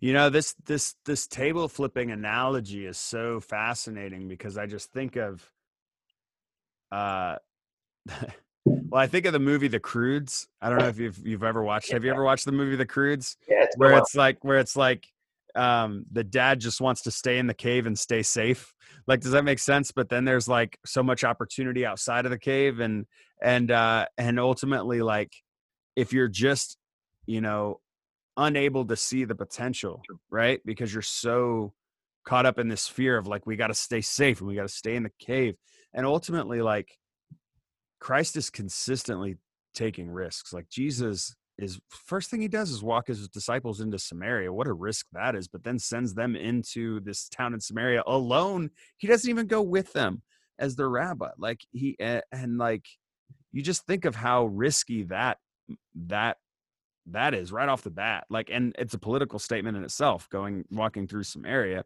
But um but like Jesus is constantly pushing us outside of comfort zones. You don't get to stay in the cave if you follow Jesus. Like you're going to be pushed to take risks always for the sake of love. Mm-hmm. But um but I, I and I think that has to in some ways have us be open to losing at times. Like I think that's where we we struggle. We want we almost have a competitive edge to always win. Uh even in our faith and in our politics in the sense of like sometimes that thing that we're invested in needs to die and we need to lose that like because in losing that we might actually get something that's actually going to be better for us and better for uh, everyone like that there's something deeper here that we are in the cave and we see the value of this cave for us but we're missing how there could be so much more value for us and others um, outside of this bubble that we've created or this thing that ultimately we feel like is what we have to hold on to. You'd think we hadn't been baptized into death and resurrection. You'd think we, you know, we, you'd think we'd skip the death part. if you know that, that, we would we would know something about that. Yeah. So, um, that's a that's a good word right there. yeah. All right, number four. Uh, yeah. Speak confessionally as it is true we only see through a glass dimly. Um, and you continue going on recognizing that in following Jesus, our loyalties are tested. Um, and we might put this in its entirety, or I don't know if you want to add any edits before we would post it, but we can probably post something uh, on our website, like a blog type post, uh, to where people can can read this in its fullness. As obviously you're just hearing me read it, you know, but some of you might want to actually go and really read through it carefully. But you've talked a lot about speaking confessionally already. Anything to add as you look at this kind of fourth um, point? Um, I think it just opens up the ability to be more honest about uh, the complexities of what we respond to in the world and the complexities that we bring. Mm. I think it, it, it, can really build a real degree of freedom. Yeah. For, for us to be able to, you know, it also opens up doors for me. If I can, if I can approach somebody confessionally with this stance, I'm not needing to defend my position. Yeah. And because you know we get sucked into such silos where we're only talking and really um, conversing with the people who we agree, already agree with. Mm. And I would think that if we can, you know, when we, can have very deep kind of conversations with people, when we can let go of our need to defend, this this card I, I'd like to believe mm-hmm. this kind of starts to discard some of our needs to defend because we recognize, as I said, referred to earlier, if I believed some of the same things I believed when I was 12, 13, 14 years old, mm. that would be a real problem for me as a as an adult man. Mm-hmm. You know, um, and recognize that we do change. We should be understanding things. Change by itself doesn't mean we flip flop. Sometimes change is just "I know more." Mm. You know, but also being aware of the things that have led us to know things differently. What are the experiences? And I would think, you know, for believers, but also like, how do I bring that into conversation with Scripture? How do I bring that into conversation with others? Mm.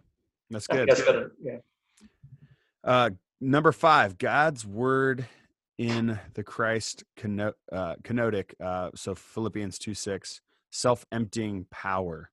Um, yeah, I think I think that that image of of Christ championing the least of these, and ultimately it is through self sacrificial love that Christ's power is enacted, um, actualized, if you will. Uh, speak more about that because so much of our politics is about power. And well, it's, a, it's a specific understanding of power as power over, as coercion, yes, yes. as dominion. Yeah. But I suspect we've all probably, hopefully, have all had some people in our lives where we experienced uh, these were very powerful people because mm. they came alongside me mm. or they drew me to something that I couldn't see. Um, and we can pretty quickly recognize that power is sometimes the ability to navigate and swim through difficulties. It's not necessarily dominion, mm. or it's the or the ability to come alongside of and lift somebody up. Um, so, so real quick, a power that manipulates or a power that serves would that be a fair way in some ways of like sounds good to me pastor. I mean well well i i mean i do think like power over ultimately desires control.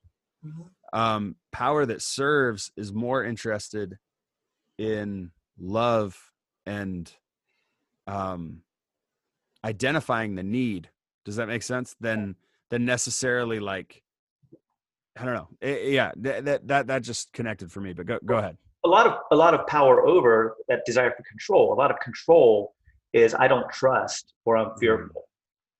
You know that can be like I don't trust you to do this the way I want it to be done. Only I can do it the right way. Okay, at, at some like basic level. Yeah. Um, but it's also can be, and that's not a lot different from I need to have power over things because I'm seeking safety because I'm not sure that it's coming to me. As opposed to a power that is not as tied up in safety because there's some assurance there's some kind of some kind of sense of being cared for already. I think again it goes back to that question about manna is there enough? Yeah. Is there enough in the world or, or is it a world of scarcity? Um, and so i think so so therefore i don't need to be center stage but i can bring somebody else and have their gifts really be amplified at a certain kind kind of time. That would be, I think, some of the functional ways we see that playing out. Mm. Yeah, it's interesting how fear so frequently impacts us. I, I want to say this as base level human beings, but then certainly the more we get into political structures how quickly fear can be used as a tool to organize people toward a particular policy or against a particular thing or structure or you know whatever.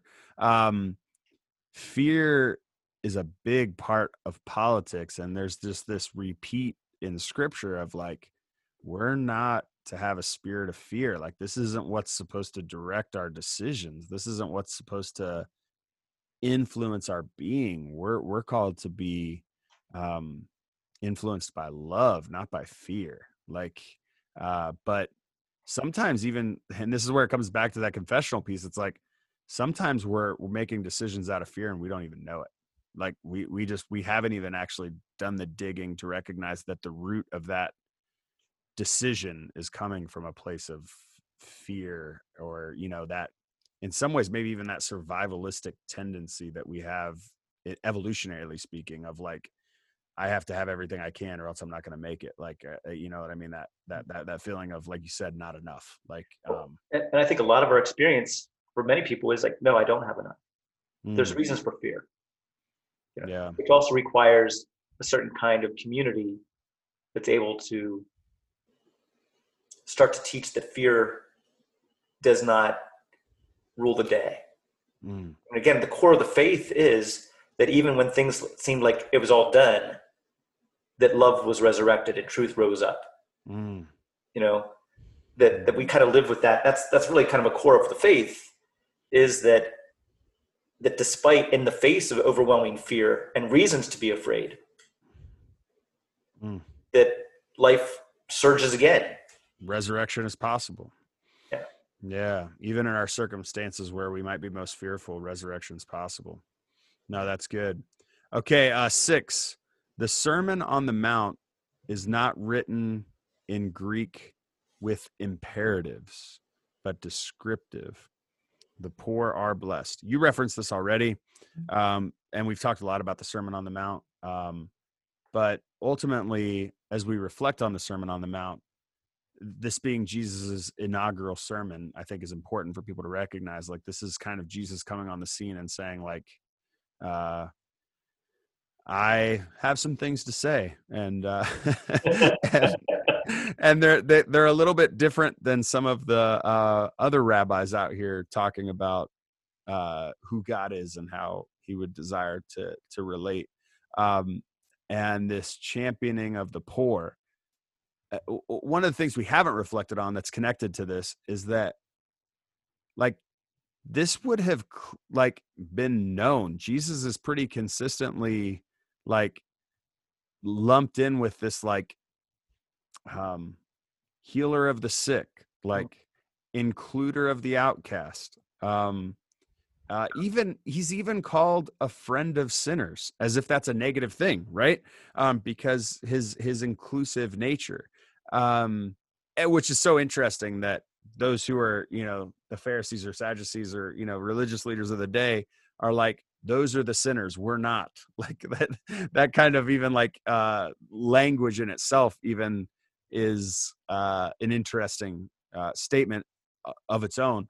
But ultimately jesus is pretty consistent throughout his ministry with what he says here on the sermon on the mount like it's he he does not stray from these um teachings even in his own uh like through through his own years of ministry and leadership and interactions with people.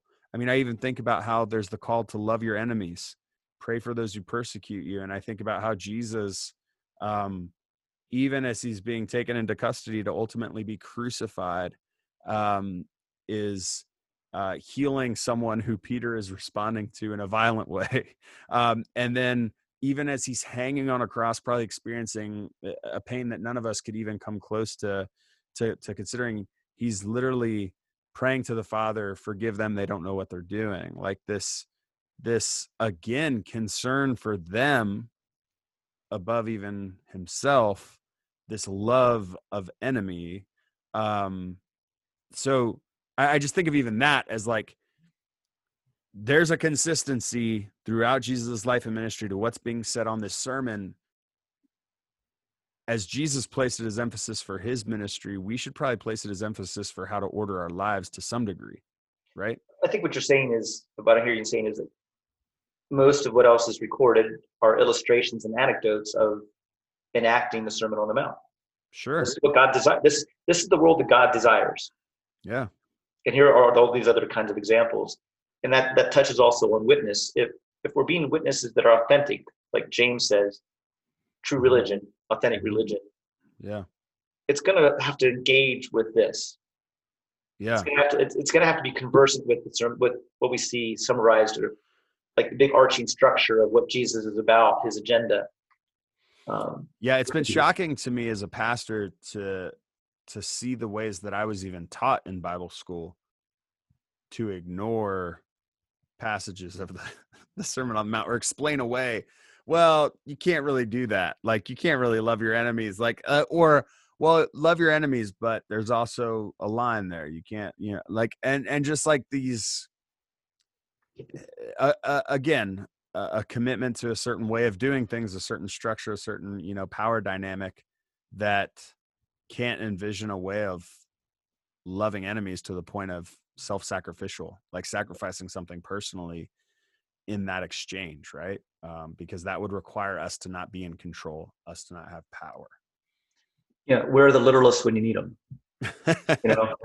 yeah, don't don't read the Sermon on the Mount literally. It might ruin your life. I think Shane Claiborne said that, or some someone said that. I one of my favorite one of my favorite. uh um Oh, is it Tolstoy? I think it's Tolstoy. Uh No, was it? No, it was. um Oh my gosh, I'm gonna. Oh, oh, Soren Kierkegaard. Kierkegaard. Oh. Kierkegaard said, um, "What is?" the institution of higher learning for the Bible. It is like, and he just like said all these terrible things about it. He's like, it's the worst thing ever. It's pretty much our entire way of just throwing away the words of Jesus. And he said, "Oh, to be alone with the New Testament. It'll ru- it'll ruin your life." I think he so, uh, here's the ruining your life read the sermon on the mount and uh, try to put that into practice uh, but ultimately in in in losing our life we find our life like in that kind of pouring out of of like and i think that's what kierkegaard went on to say and like in the ruins we actually find this resurrection life that's so much more uh, shalom than us trying to explain away the words of Jesus and kind of take lean up against the lamppost instead of actually look where it's pointing and consider actually going that direction. Like uh, I'm going to continue, man. I'm going to use that one some to, to, forever. That's a great one. Um, anything else on the Sermon on the Mount before we uh, before we move on here? Good, good. All right. This the Hebrew Scriptures aspire to shalom, an integrated wholeness of peace uh, in which creation is in right relationship. Um, and you also kind of add to that that uh, shalom is extended as well as well to um, aliens of the land, which I think is very interesting. As I think about the Hebrew scriptures, the Hebrew scriptures had a lot to say about welcoming the foreigner and the alien, and an inclusion of sorts uh, in the in the outcast in that way, that the the foreigner. Well, and you know, the nature of shalom is it's not shalom if it's restricted.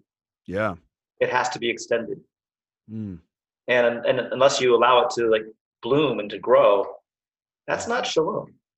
And so part of the policies of of the you know the Commonwealth of Israel and the kingdoms of Israel was a sense of inclusion of those that they consider to be aliens, mm-hmm. outsiders, at least outsiders of their own community, were still mm-hmm they were still blessed to like use Jesus language later on because the nature of shalom, if you limit it, it's not really shalom. Mm-hmm. It's not that whole, so whole, full, extensive kind of connection because again, it goes back to right relationships. And the idea of even God's blessing in some ways being shalom here is that God was blessing Israel to be a blessing to all of his creation is is kind of the imperative here is that like that that that Israel was operating, the Hebrew people were operating as God's blessed in order that they might be a blessing. And ultimately through Jesus we see, you Mm-hmm. know, the fullness of that blessing to all humanity. But even in that idea, um shalom is not possible unless everyone's allowed to participate because there is no wholeness if yeah like you said those if people are are left out or people aren't included or invited to it. And i think it's the same way with the gift of christ. It's like um, if jesus was exclusive just to you and i for example or to a certain select group of people um, where's the good news in that? Like where's the where's the what's good about that? Like it, it's hard to, to to find what's good about that. That's uh that's good.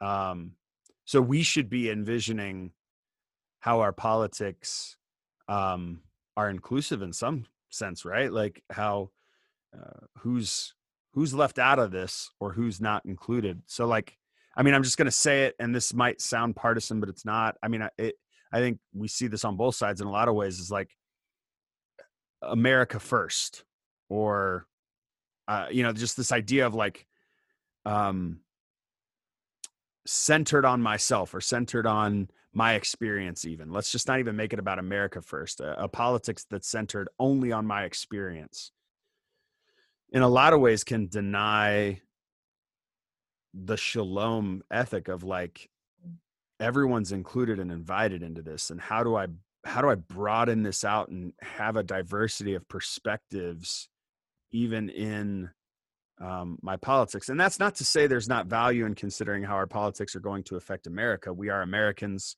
It, it should we, we should consider how it's going to affect america. So i'm not trying to say america first is a bad idea. I'm just saying sometimes when i hear that what i hear is america only or like that kind of perspective of like we're not part of a larger uh, group of nations that ultimately we have a significant influence over or that ultimately our um, structure can can have an impact on uh, their well-being.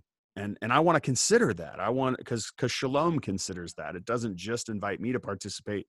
It's it's an invitation to all. And so uh, this is the tension right of being kingdom people who are kingdom minded and and ecumenical in that right and inclusive and then uh, entering into a system that so often creates boundaries and borders and um, walls between these things right?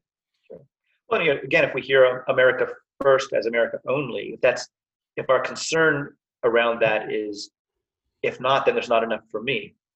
Mm, back to the I yeah. kind of, I think lot- again, it kind of goes back to is is God's scarcity. is God's justice and God's mercy and God's goodness bountiful. Mm, You know, now that might mean I don't get all that I want, but but is there enough for me? And I think some of that some of that is the fear is if we extend this, then there's not enough for me. yeah it's back to that like scarcity mindset is what it really seems So- yeah so interesting that that's kind of connected to so many of these all right number eight communion eucharist extends this as a practice and vision for economics and right relationships in which everyone is fed and former enemies celebrate reconciliation. And uh, you're you're probably referencing a lot of acts right there i would assume right? Kind of the, the and we, we talked about this already. Uh, talk for a moment about you know uh, what's so interesting is in the book of acts you have this moment where the early church begins to sell their houses like s- sell their property bring the money to the church and say we need to use this to care for the poor care for the widows. Um, they begin to see their excess does that make sense? Things that they maybe had but they didn't need and they begin to hold everything in common.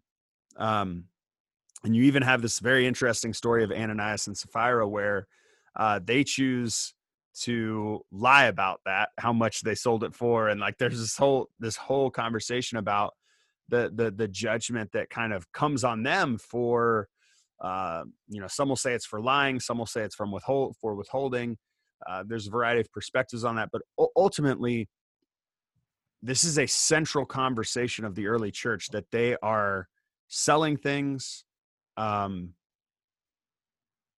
united in, in community in a way that that that they are seeing themselves as a collective. Now, some will argue, theologically speaking, or historically speaking, probably more so than theologically speaking, that this was necessary for survival in Rome as an underclass of Christians um, being persecuted, um, and and that may very well be the case. Um, but then there's all this argument of so how much of that informs how we choose to use our resources, how we what we choose to sell and and give and um, find in common with one another, even as you reference communion, like this this idea of what we have in common. Uh, speak to that a little bit about because because you reference economics here and that was the economics of the day following jesus radically transformed your economics in the mm. first century it may not today it may not change anything or maybe your church encourages you to you know tithe 10% or give as you see fit whatever but in at this time it was a pretty radical economic transition to become a christian. Yeah. I mean i think um, when i was living in los angeles the, the cost of living is excessive. Mm. and i was struck with a couple of things in, in some of the folks uh, one, one would be a general sense of loneliness and the difficulty just in paying rent Hmm. And I was thinking so many times of people, if they could merge some of their resources together, it starts to chip away at both of those things. Mm. Um, but that kind of sense of, of, of a sharing of, of, of giving and receiving, of uh, offering ourselves at that kind of intimate level of even housing. Mm-hmm. Yeah. Um, and I, I don't like, you know, glorify or romanticize living with roommates. I've done it before. It's not, you know, but uh, um, but just looking at how so much of our loneliness in America is driven by um, the ways we are separated mm. and the lack our, our isolation. Our isolation. Yeah, yeah. Okay. Uh, in terms of the hours we pour into work, uh, the ways we're fractured in terms of even how we have how housing is developed um, the um, the, the privacy we surround around how much we how much how much income we have because how that's tied to our identity our understanding of ourselves whether we're successful or not how safe we are i think in a lot of ways. Um, and you know kind of a counter move behind that is the early church's practice and i don't know that we need to bring it directly again i don't want to be naive in bringing that it must look directly yeah. like acts yeah. 2 but it um, it was a means of survival you know it, it made things possible that weren't possible without it uh, it might bring its own problems but but it again is extending so many of the practices so much of what jesus talks about in the sermon on the mount again is extending what it is to when jesus goes and he breaks bread and fish, serves fish, and suddenly there's enough. There's enough. Mm-hmm. There's more than enough. Um, it's, uh, but it also mirrors the Last Supper. You know, yeah. even enemies are fed. But also, like you know, even at the end of Revelation, there's the story of even the very kings who rebelled against God end up at that wedding feast in the end. You know, yeah. it's still like it's still the, that uh, that meal of peace that's that God's even able to reconcile Judas. Mm-hmm. Judas is still fed. Yeah. Uh, I think this is this is probably again it's one of those things. It's not so much an answer. It's suggestive. It tells us it, it's it's one of the things that you know. It continually you open it up and it mind you you mine it for more and more and more about what it can suggest about what's possible. Earlier you were suggesting, you know, just that confessional route can lead for some real imagination at some point. I think again, practices of like this, practices of communion like this, mm. as we enter into it more deeply, it keeps suggesting more and more things mm. of how do we organize life, how do we uh, uh, how do we provide, how do we extend resources. Um, but again, I think part of part of that basic give and take is that whoever is, no matter what, how little you have, you bring something. Mm. You know, it starts to it works against the idea of just handing things out. Yeah. you know, even if you have a little, you bring what you bring what you have, and it's part and it's valued. You know, you can look at that in terms of uh, what people bring, what the kind of gifts, not not, not financial gifts, but just the the talents and p- things people bring to any kind of project. Mm-hmm. You know, when you can include even the smallest of those gifts, Yeah, it changes the character of what that project's like. definitely. Yeah. No, that's good. Um, do you? Well, okay. So I lived in an intentional community for a season when I lived in Boston, actually. Um, and I want to say there was like 15 to 20 of us in the house, and it kind of alternated at times. Like there were people that moved out, moved in during my time there. So, um, but we did morning devotionals every morning, and like no matter who, whoever had to get up the earliest, that's when we had to set our alarms to get up. and uh and yeah, and then we would all go back to bed. We'd get up Yeah. and have go back to bed for those of us who didn't have to. Um, but I'll say this: um, I was never lonely when I lived in that house. Um, even just hearing you say that, like, I was frustrated at times with having roommates. I had my own space. I had my own room. Brittany and I did. Uh, we were married and living there at that time. Um, and being married and living in a space like that is a whole Mhm. nother thing. Um, but but also like uh like grocery shopping and all these other things. You do life together in a different way. You you you think about others in a different you're open to listening more to others experience because you have to like you you just you have to be considerate and if you're not it's gonna it's not something you can hide let's put it that way. If you're if you're not a considerate person it's gonna come out in conversation. It's gonna have to be addressed because you just can't live in that space uh, for for that long without that. And we've all had roommate troubles before probably and if you haven't good for you. But um but at the same time like just more saying like there is value in um pulling our resources together and being in those spaces even beyond the potential economic value of of bringing our resources together in that um being in each other's life in a more um close way isn't always negative. I, I think in our culture we're kind of taught that privacy coming home and being by yourself is a way of winding down which it is don't get me wrong like i enjoy that space too but um and i'm not by myself i got three kids. But uh but but i guess what i'm saying is like even with my three kids like you know there's times where they'll they'll want my attention i'm like hey this is my time. I'm, I'm having some of my time right now. So like i think i think having our own time is good. But i guess what i'm trying to say is like um even reimagining like for those of us who are in a position to say hey what does it look like for me to consider you know eh, i i, I feel kind of lonely. How could i expand my you know connection with others and maybe that'll even impact my resources and how i'm able to use those in a more broad way loving way you know um sustainable way. Uh the, the i think i think at the very least acts 2 gives us permission to explore that if Well, not it's going to obviously give you a need for Matthew 16 and 18 because we're going to need to figure out how to how to reconcile, how to make some peace with people once Yeah. know each other really well. Again, Yeah. I think it goes back. We need these other practices if this is going to work. And so it's not just dealing with like my loneliness, yeah which is kind of narcissistic, but but here's a way of being human. yeah And here are some things that. Are, and by the way, you're going to need some of these other things to do that. yeah need to forgiveness to- is going to be important Yeah, yeah, yeah. You're gonna need. You're gonna need. Uh, you're gonna need to look at what power is like. yeah Okay. You're gonna need to be able to have figure some ways about it. How do we? Once we know each other, uh, we're gonna bind you from these things, but we're gonna loose you from these other things. We're gonna we're gonna make it because we're gonna have to because we're knowing each other.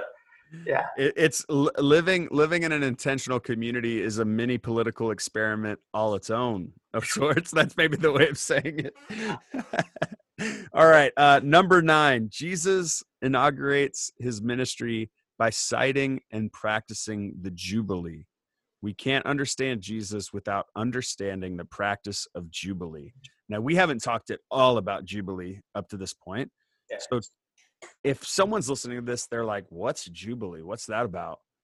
Tell people what Jubilee is and why it matters. So in Luke four, Jesus starts his ministry and he sits down and he reads from Isaiah. Mm-hmm. And it says, uh, "The Spirit of the Lord is upon me to proclaim good news to the poor. And he kind of lists off a couple other things about uh, the imprisoned and the blind and, and, and that kind of thing. And, and he's referring to this whole practice of Jubilee from the scriptures that he heard as a child and grew up with, which is a practice of every seven years, debts are forgiven. Mm. And every seven times seven years, there's a whole rollback around massive debt and lands are returned to the families that had them because it was a world it was an agrarian world uh, which people would rack up debt and they would lose their lands mm-hmm. and they would become tenant farmers or, uh, on lands that were held ancestrally and uh, and uh, and so it's a proclamation of of uh, liquidation of very real financial debt um, so yeah because the practice the hypothetical practice anyway. I was going to say, do we know that, Ju- that that Jubilee ever actually occurred? The thing is that we don't really know that. That's why I said it's a hypothetical practice. Yeah. That in, yeah, in theory, it would be that if I borrow money from you, mm-hmm. it's fine for you to loan me money in the first or second year. But as the years go on, you're going to be much more hesitant to loan me money because you know as the seventh year comes upon, if it's actually practiced, they're going to simply liquidate and forgive the debt. Yeah. Okay. Which is probably also a reference that Jesus has in the Lord's Prayer, mm. forgiving debt, for you know, mm-hmm. referring back to that. Well, that's really good news if you're indebted in crushing debt. You know, not so much just commercial, not so much um, you know consumer debt, but just the debt that just squeezes the life out of a life of a family. Mm. And so Jesus begins. That's kind of an overarching proclamation, and he, whether they practice it in the past or not, he's saying, "But the acceptable the year of the, the acceptable year of the Lord, it's now." Mm. We might have talked about it before.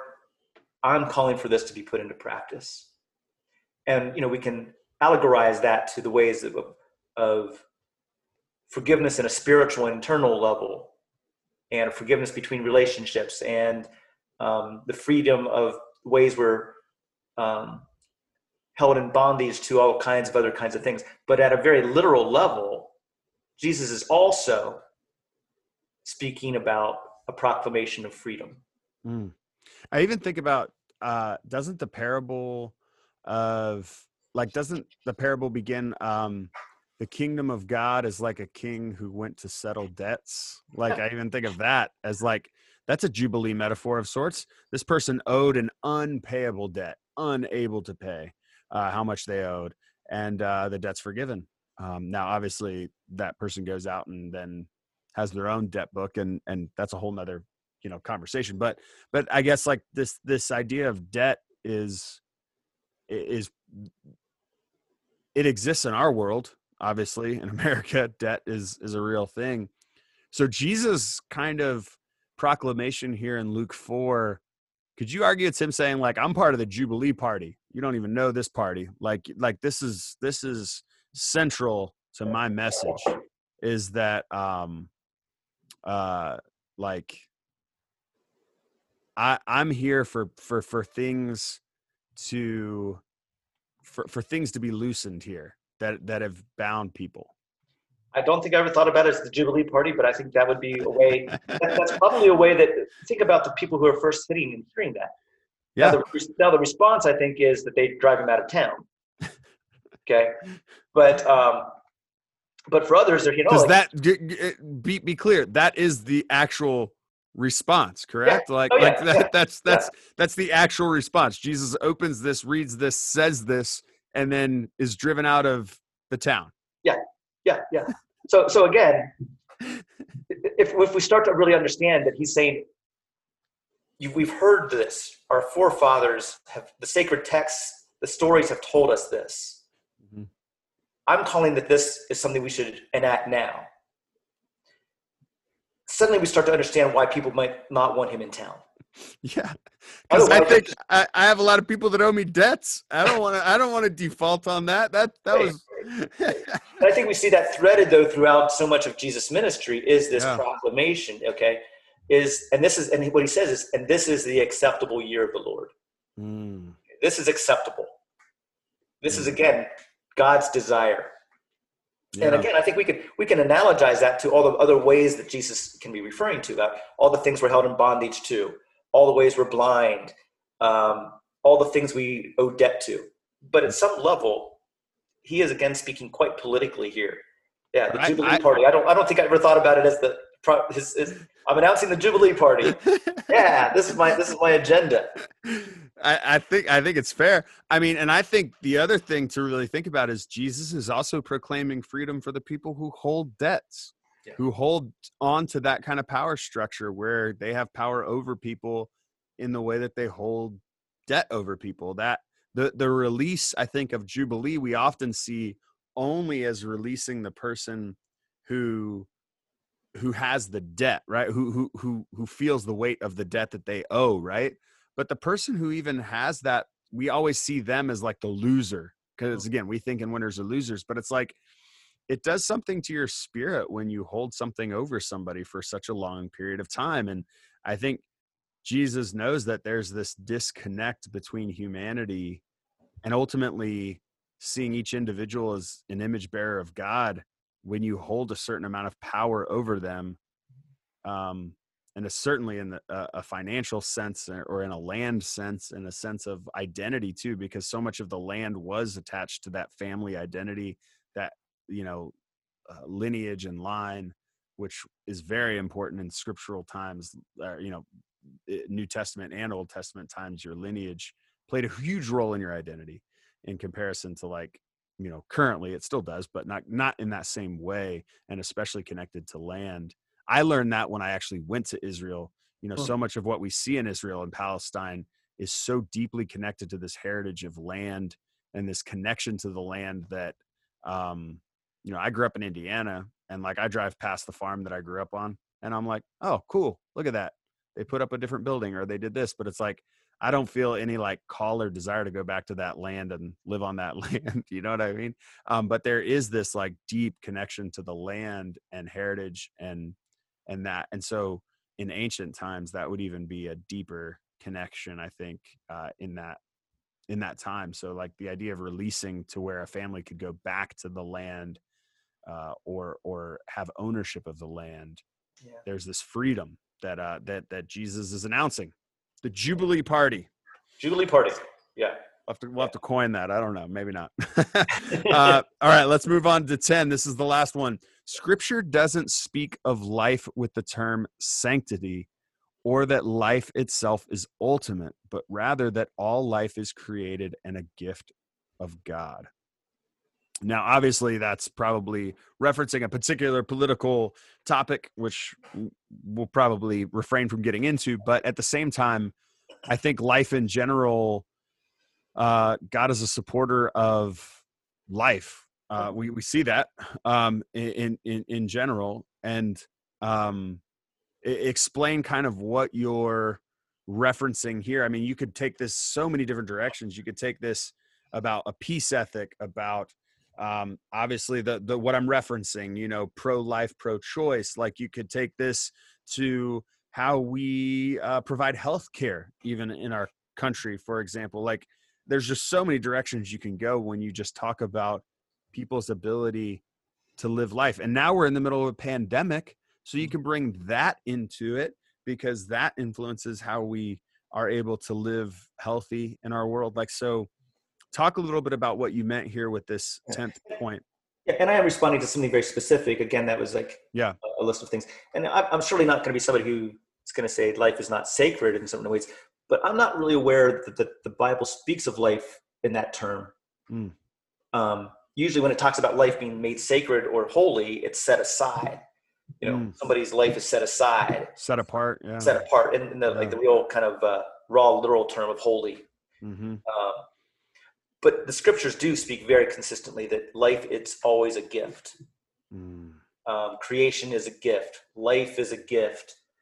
Um, it's all created and so it should be so part of our span part of not being god is to receive life as a gift hmm. um, yeah. and so you know what's how does that affect how we how we look at life when whatever form it comes to us in you know so yeah so that that i think speaks about standing for protecting but also it's going to be informed by things like shalom, communion, jubilee, um, confession, some of those other kinds of things, feeds how we approach life. So we're not just talking about, you know, in this position, pro-life, which is in some ways is pro-birth, mm-hmm. but we're talking about life across the spectrum of all arcs of life, mm-hmm. all walks of life, all different faces of life, even our enemy.